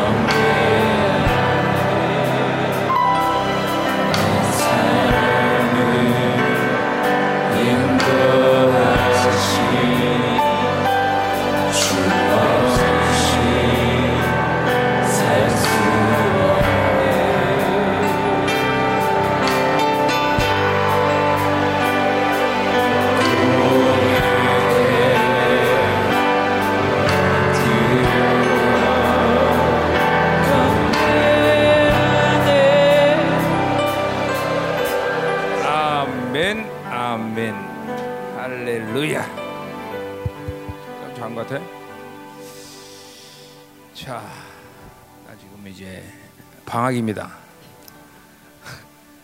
방학인데 왜 나왔냐면 제가 빨리 끝낼 것 같아서 나왔어요. 광고가 있어서 나와서 광고가. 나 휴가 가니까 휴가비 달라고.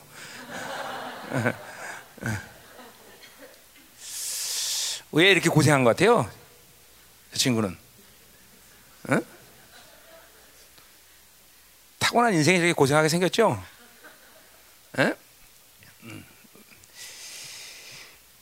내 대답을 해줬는데 지난번에 이스라엘 왔을 때 이게 다 똑같아요.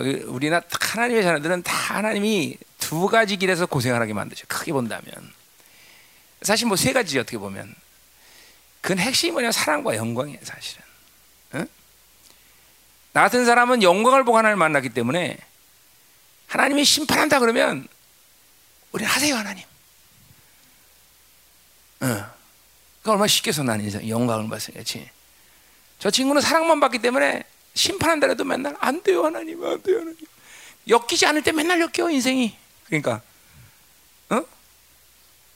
모든 게 하나님의 이 일하심은 사랑과 영광이잖아요. 봐, 믿음도 영광에서 오는 믿음, 사랑에서 오는 믿음이 있어요. 어? 능력 마찬가지야. 어? 영광에서 오는 능력, 사랑에서 오는 능력. 근데 그게 결국은 우리의 성화는 뭐냐면 그 사랑과 영광이 하나를 만나게 하시는 거예요. 지금 열방교가 23년 만에 이제 그 사랑과 영광이 하나인 거예요. 그러니까 선지자들이 심판 그러면 하나님이 심판하면 그냥 기분 좋아서 때리라는 게 아니에요. 그 하나님의 사랑을 알고 심판을 선포하죠. 하박국처럼 어? 그 고통의 시간 속에서 하나님의 갈등을 알고 하나님의 심판을 받아들이면서 주여 죄를 수년 내에 부은케 없어서. 응? 이게 밸런스예요. 밸런스. 응? 밸런스. 그러니까 어떤 사람은 지금 인생 가운데 사랑밖에 없어서 영광을 하나로 만들기 위해서 저렇게 박박히게 만들고, 어떤 사람은 영광인데 사랑이 없으니까 또 그래서 박박히게 만드시고. 그래서 인생 모두가 하나님의 영화로움에 들어가면 영광과 바로 사랑이 하나에서 만나는 거다 말이지. 응? 그 작업하는 그 작업 하나님이. 응? 그런데 이제 저렇게 사랑을 먼저 사랑만 있는 사람들은 괜히 쓸데없이 관여하는 일이 많아. 그렇지? 윤종이 같으면 절대로 그게 안 나가. 쟤니까 나가는 거지. 뭘 시켜도 시간이 걸릴 수밖에 없어 저런 성향은. 응? 그 내가 오직 답답해서 전화가 왔고 야 그만 다녀라 그렇게 해서 응? 가만 놔두면 지금까지 논문 쓰고 있을 거야 아마. 자, 어쨌든 하나님의 은혜로 잘 쓰게 하셨고 자, 이제 우리 교회가 이제 드디어 이 영광의 지금 그리고 사랑의 막 소용돌이가 막 치고 있습니다. 각자의 모습들마다 다 다르게 나타나는데 요새 특별히 자기 힘 빼는 작업을 많이 해서 사고를 통해 자기 힘을 빼든지 성령이 개입해서 자기 힘을 빼든지 막 빼는 시간이에요. 어? 그러니까 이런 시간에는 자기 힘 빼는 게 제일 중요하고 또 동시에 막 뭐 우리 교회 간증이 없었던 적은 없었지만 요새처럼 맞아 간증이 또 많은 데가 없어 막 수많은 일들이 지금 막 일어나고 있어요. 어? 간증들이. 그래요. 뭐 하나님 허락 받고 얘기한 거지만 우리 요새 간증함 누가 항상 저게? 박영균이도 지난번에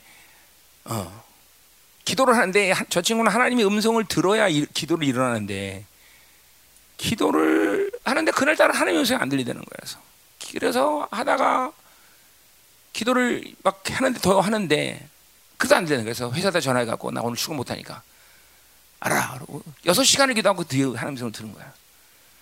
그래서 회사는 못 갔지.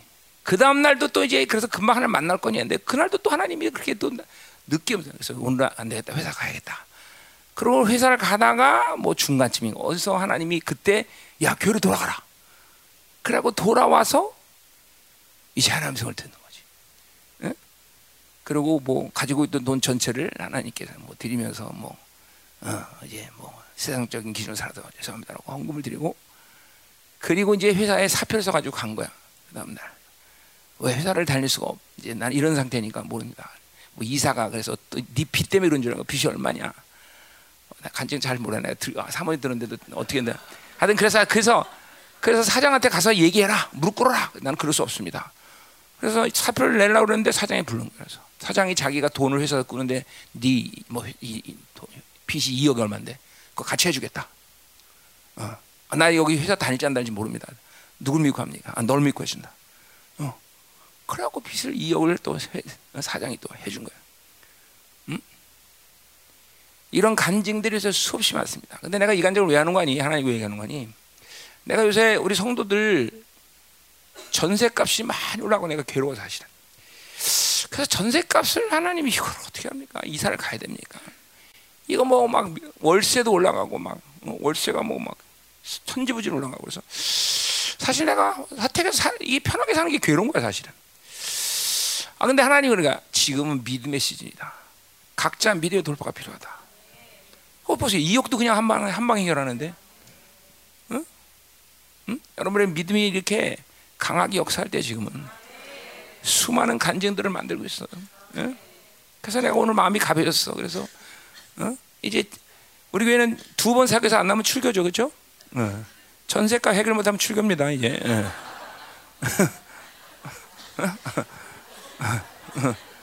이제 전세값 다 알아서들 해결해. 그래요. 이렇게 교회가 막 돌풍이 몰아치고 있는데 정신을 번쩍 차려야 되고, 단 한 명도 나가지 없이. 좀 또 우리 청년들 리더들 뭐 금식 시작한다며? 그래요. 잘하고 있어. 또 금식 아직도 하고 있는 사람도 있고 지난번 금식 딱 끝나서 끝난 줄 알았더니 또 금식이 또 시작되네. 그래서 금식하고 있으니 감사하고 지금 어떻게 될지 모르겠는데 상황은 하여튼 8월 10일이 내 생일이에요. 한갑이에요. 그죠? 그 주간에 아예 귀찮아서 집회를 잡으려고 그래요. 뭐 또 그 주간에 뭐 이거 한다 저거 한다 아니 쪽팔리게 누가 한갑지네 요새. 그래서 그 주간에 집회를 하면서 그냥 수요일날 목회자들 같이 밥 안 먹고 우리 성도들이랑 다 거기 온 사람들은 떡을 한번 하든지 뭐 이렇게 한번 그래서 한갑 한번 보내고 하여튼 그 주간에 집회를 잡으려는 게 내 계획이에요 지금. 그리고 또 중요한 건 뭐냐면 지금 우리가 데살로니가 후서부터 지금 계속 하나님이 흐름을 만들고 말씀을 전하고 있어요. 그렇죠? 고린도 후서, 아니 고린도 후서가 아니라 데살로니가 후서, 디모데 후서, 그 다음에 아모스, 그 다음에 요한 일서.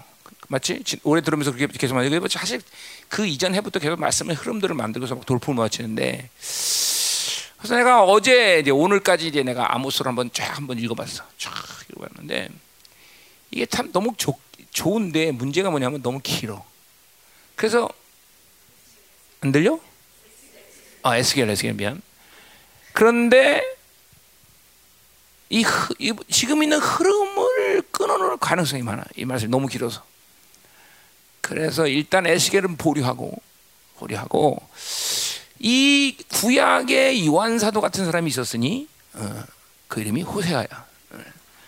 그래서 호세아를 하려고 합니다. 호세아는 1장부터 14장이니까 뭐 너무 쉽기 때문에 내용이 호세아는 그렇죠? 호세아는 아버지의 사랑이 그냥 폭발적으로 풍겨나오는 구약이죠. 그래서 또 부담은 뭐냐면 이 아모스하고 똑같은 시대에 또 선지자예요, 그렇죠?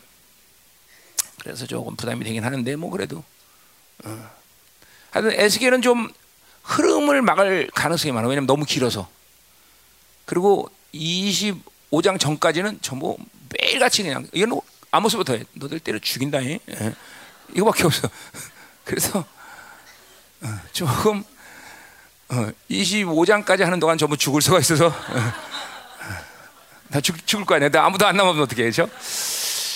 그래서 오늘 이제 제가 에스겔을 보면서 이게 좀 종말적인 관점에서 좀 해야 될 부분이 있어서 너무 중요한데, 그래서 지금 흐름상 올 초부터 계속 하나님 흐름을 만들고 오셨는데 이 흐름을 가져갈 성경이 뭡니까 하나님? 어? 그리고 딱 기도하자마자 호세가 딱 떠오르는데 내 성경을 딱 피자마자 호세가 또 딱 뜨는 거예요. 그래서 야, 또 하나님이 그래서 호세아로 오늘 결정했습니다. 그래서 우리 윤정현한테 야, 호세아 관련된 책 좀 주문해라. 그러고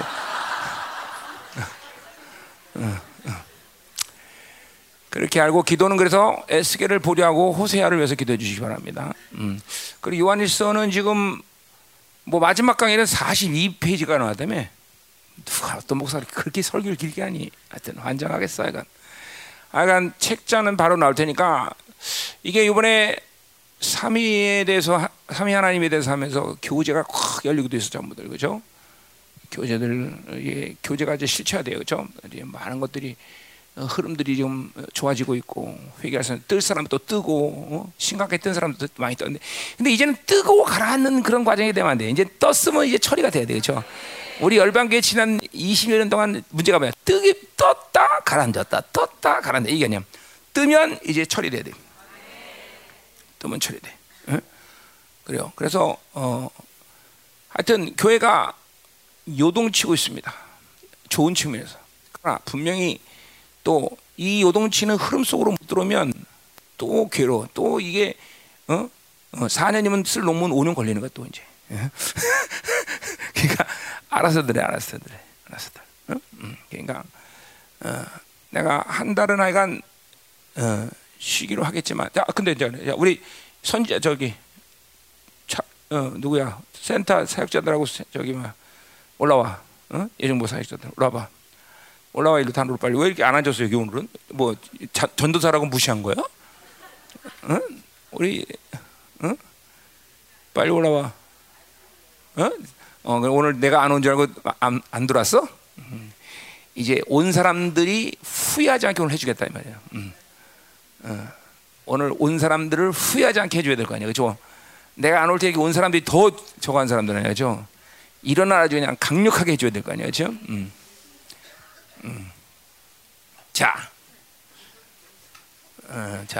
지금 오는 사람 못 오게 안 돼. 엘리베이터 열어주지 마. 그럼 사랑이 아니야. 이건 영광이야, 그렇지? 그죠? 사랑과 영광이 합쳐지면 어떻게 해야 돼? 이럴 땐 인터넷 보고 달려온 사람은 어떻게 해야 돼? 응? 어? 사랑과 영광이 합쳐지면, 응? 어? 어떻게? 들여보내준다고? 아니야. 1층에서 기도하고 있으라 그래. 자, 시작하자 이 말이야. 그래서 광고는 그렇고요. 이번 주는 우리 유상원 전사가 하고요. 다음 주 월요일 되면 할 겁니다. 누가 할지. 그래서 그렇게 하고 또 하나 광고할 게 뭐 있었는데 또 하나 뭐였지? 아, 요새 늙었나 봐. 깜빡깜빡해 요새. 예. 아, 나 제주 갔다 오는 거 알죠? 다음 주에 월요일부터 목요일까지. 예, 제주 갔다 올 거고요. 뭐 그 외 시간은 내가 특별한 지금 계획은 없어요. 하여튼 되도록이면 교회 안에서 있을 건데. 그래서 여유가 생겼어요. 에스겔의 그 방대한 분량을 한 달 내에 내가 소화를 하려면 많은 시간이 걸리지만 이제 호세아는 뭐 기본적으로 내가 다 또 갖고 있는 것도 있고 그래서 이제 놀러 갈 확률이 많았다. 그리고 또 호세아는 그냥 설교하면서 또 그냥 해결할 수 있는 문제니까 호세아를 만만하게 본 건 아니고요. 왜냐하면 나한테는 부담스러운 성경이에요. 왜냐하면 사랑을 얘기해야 되니까. 음? 자, 그래서 호세아 한다고 생각하고 내가 다음 주에 갔다 오고요. 뭐를 얘기하려고 했더라 내가.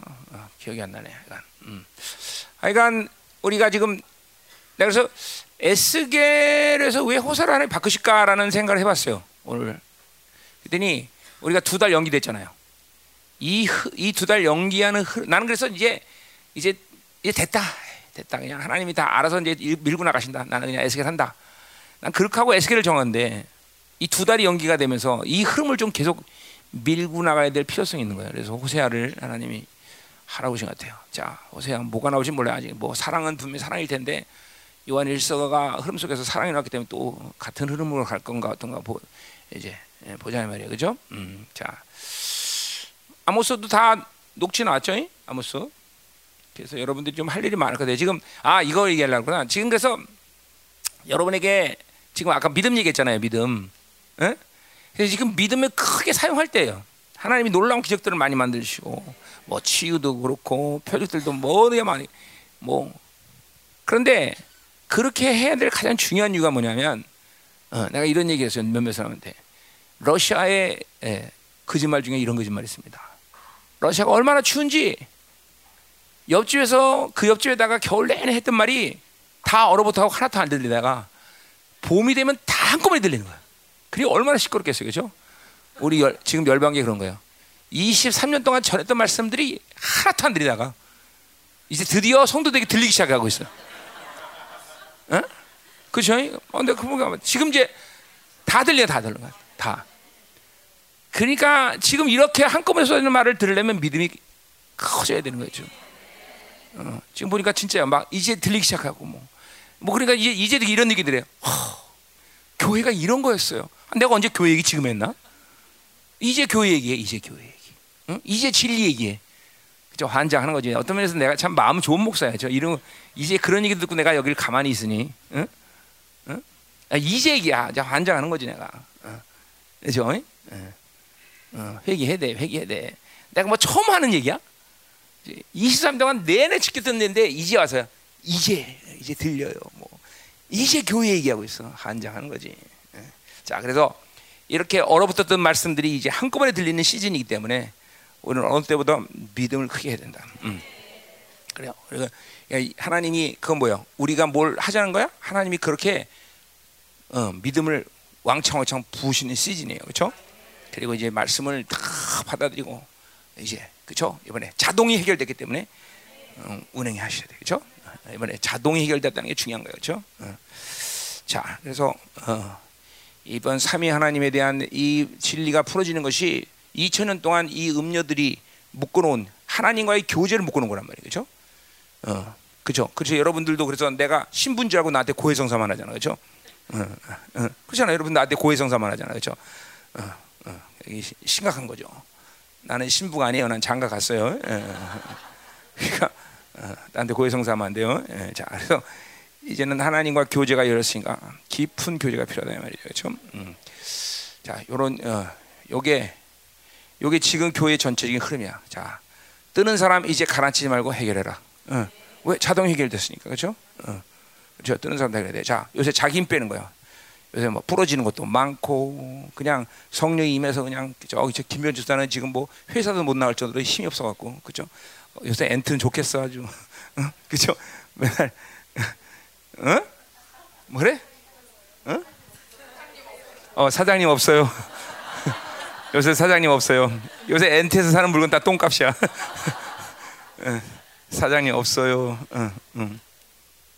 그래, 이게 자기 힘이 확실하게 빠져주는, 확실하게 자기 힘이 그런 거면 안 돼. 내가 얼굴 보면 뜨는 사람 확 봐서 뜨는 사람 뜨고 난리가 아니야, 그냥 난리가 아니야. 어이 뜨지 마, 언니. 머리 떠갖고. 자, 그래서 이러한 흐름 속에 우리가 있다. 자, 알았죠? 일단 내가 한 달 동안 단에 안 쓰더라도 모르겠어요. 내가 호세아가 됐기 때문에 좀 시간을 단축해서 2주만 놀 수도 있습니다. 아니면 한 달 더 놀 수 있고. 왜냐면 7월 한 달은 윤태정 목사를 한번 시켜볼까 하는 생각도 드는데.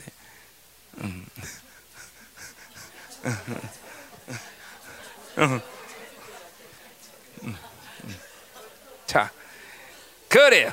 자, 오늘 자 한번 기도합시다. 우리 성령의 음성을 들읍시다. 이 시간은 자 나는 지금 어떤 게 문제인가. 오늘 유상원 전도사님이 이제 올해 내년 3월에 이제 목사 되지만 이제 쉬운 살 넘어서 목사 되네. 그래 목사는 30몇 살 되게 목사가 될 수 없어요, 그렇죠? 그래도 50은 돼야 그거의 목사다 그러지, 그렇죠? 아멘, 아멘. 언제든지 가서 항상 영광임하면 이제는 2단이라 그러면 그 말 하기 전에 나는 9단입니다 이렇게 먼저 선포를 해야 돼. 응? 자 오늘 성령의 음성을 들어야 돼. 자, 우리 교회는 지금 그 흐름으로 가는 거야. 그렇지만 나는 영광에 치우쳤냐, 사랑에 치우쳤냐, 아니야 둘 다 없냐? 응. 아, 둘 다 없는 사람 있습니다 우리 교회. 우리 교회 둘 다 없는 사람이 있어요. 응? 그러니까 나는 영광에 치우쳤냐, 사랑에 치우쳤냐. 이제 이 밸런스를 만드는 시간이 우리 교회 23년이 걸린 거예요. 23년이. 어? 둘 다 없다. 이건 뭐 심각한 거죠. 둘 다 없다 그러면. 둘 다 없다 그러면. 자, 이제 사랑에 치운 사람은 영광으로 가야 되고, 영광에 치운 사람은 사랑으로 가야 되고. 그래서 이 두 가지가 하나를 만날 때 그거의 바로 요한 사도가 말한 바로 사랑의 온전함을 이루는 거다 이 말이죠. 바울이 말하는 바로 영화로움 이런 것이죠, 그렇죠? 히브리서 기자가 말하는 바로 안식의 단계, 안식의 단계. 응? 하나님, 이 열방 공동체가 이제 사랑과 영광이 하나에서 만나는 시즌을 열어놓으셨습니다. 이제 각 지체마다 하나님, 내가 어느 쪽으로 치우쳤는가 깨닫게 하시고, 이제 하나님 하나가 되는 놀라운 시즌을 축복하시옵소서. 하나님, 이번 요한일서가 바로 이 놀라운 시즌 문을 활짝 열었습니다. 하나님, 이 시간도 삼위 하나님과 역동적으로 교제하게 하셨습니다. 역동적으로 교제하는 시간 되게 하시고, 하나님의 사랑과 영광이 하나로 만드는 놀라운 시간 되게 하옵소서. 동성으로 기도합니다. 할렐루야. 더 임하소서.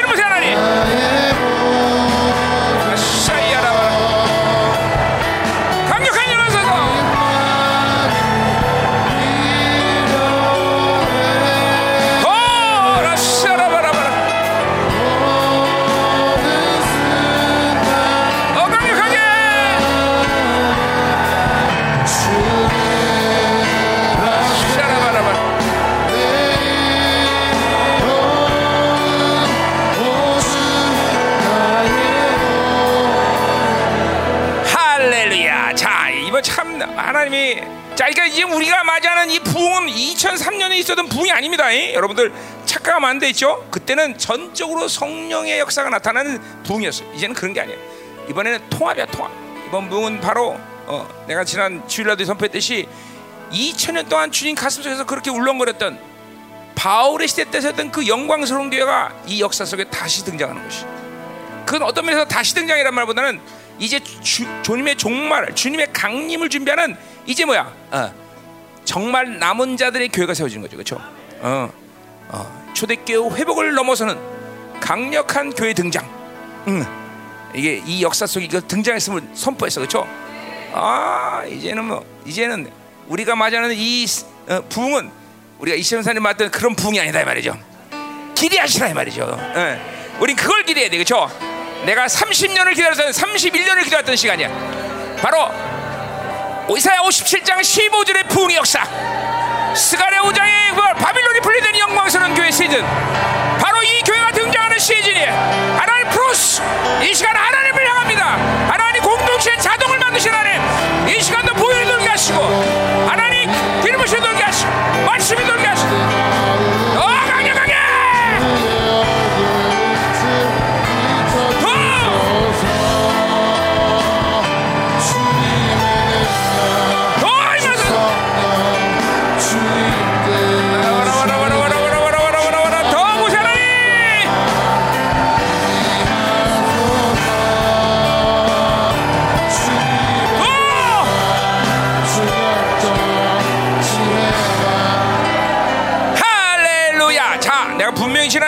선포했어요. 그렇죠? 이제 공동체의 이 거룩의 스피드는 엄청 빨라진다. 은하철도 9구처럼 이제 달리다가 드디어 하늘을 뜨는 거예요. 그렇죠? 절대로 하나님을 향한 방향성을 내버리면 이제 일주일 만에 교회 없어져. 그죠? 왔더니 교회가 없어졌어. 왜? 다른 사람 다 지금도 스피드가 날아가는데 자기만 땅에서 기모뭐 없어지는 거죠. 어떻게 하겠어? 그죠? 이런 일이, 이런 불상사가 단 한 사람도 생기면 안 돼요. 그죠? 하나님, 플러스 하나님을 향한 순간 하나님이 자동을 만들어 버려야 돼. 보혈이 돌고, 진리가 돌고, 불이 돌고, 하나님! 영적으로 스피드가 하나님이야. 이제 하나님이야. 새로운 일을 하셔서.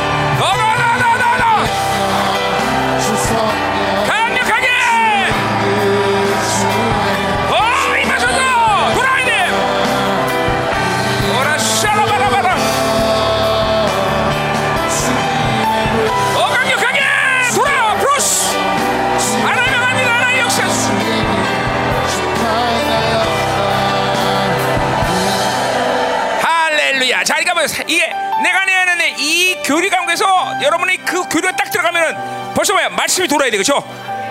아 이거 뭐 이거 느끼라는 거 아니야. 믿어야 돼. 그렇죠? 돌아가는 거야. 분명히 요새 대구사다.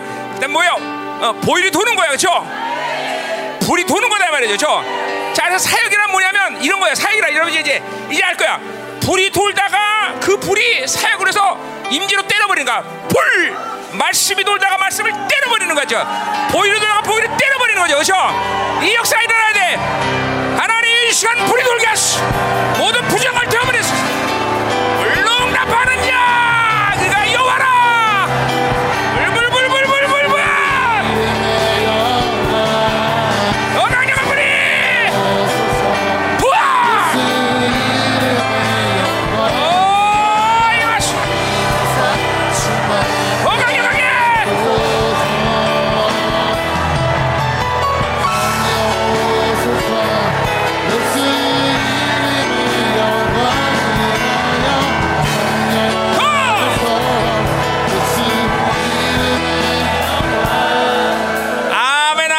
자, 이제 공동체 안에 말씀의 실체화가 어느 때보다도 강력한 스피드를 발휘하고 있어요. 그렇죠? 아, 맞아요. 이번에는 정말 이런 것들이 하나님이 믿음으로 하는 권세가 확 들어왔어요. 그렇죠? 내가 내 안에 이제 생명교류가 실체화되는 모든 시즌. 아, 이번 집회를 통해서 봤어. 스와질랜드에서 그날 밤에 전화 왔어. 김성희 목사님이 싸웠습니까? 싸웠다고 전화 왔어요. 그렇죠? 이게 바로 내가 내 안에 임재가 말씀이 돌다가 공간을 끌어당기든지 아니면 내가 그 공간을 가버리든지 시와 공간을 초월하는 존재들 여러분 그죠? 절대로 그렇기 때문에 우리는 예수 안에서 귀신을 당할 일이 없어요. 그죠? 왜? 귀신은 시와 공간을 초월 못해요. 그죠? 그러나 우리는 시와 공간을 초월한다 이 말이죠. 하나님 내가 내 이 영광스러운 관계 속에 하나면 날마다 실체화되게 하시고 말씀이 오세 한 능력이 실체화되게 어이 마소서 하나님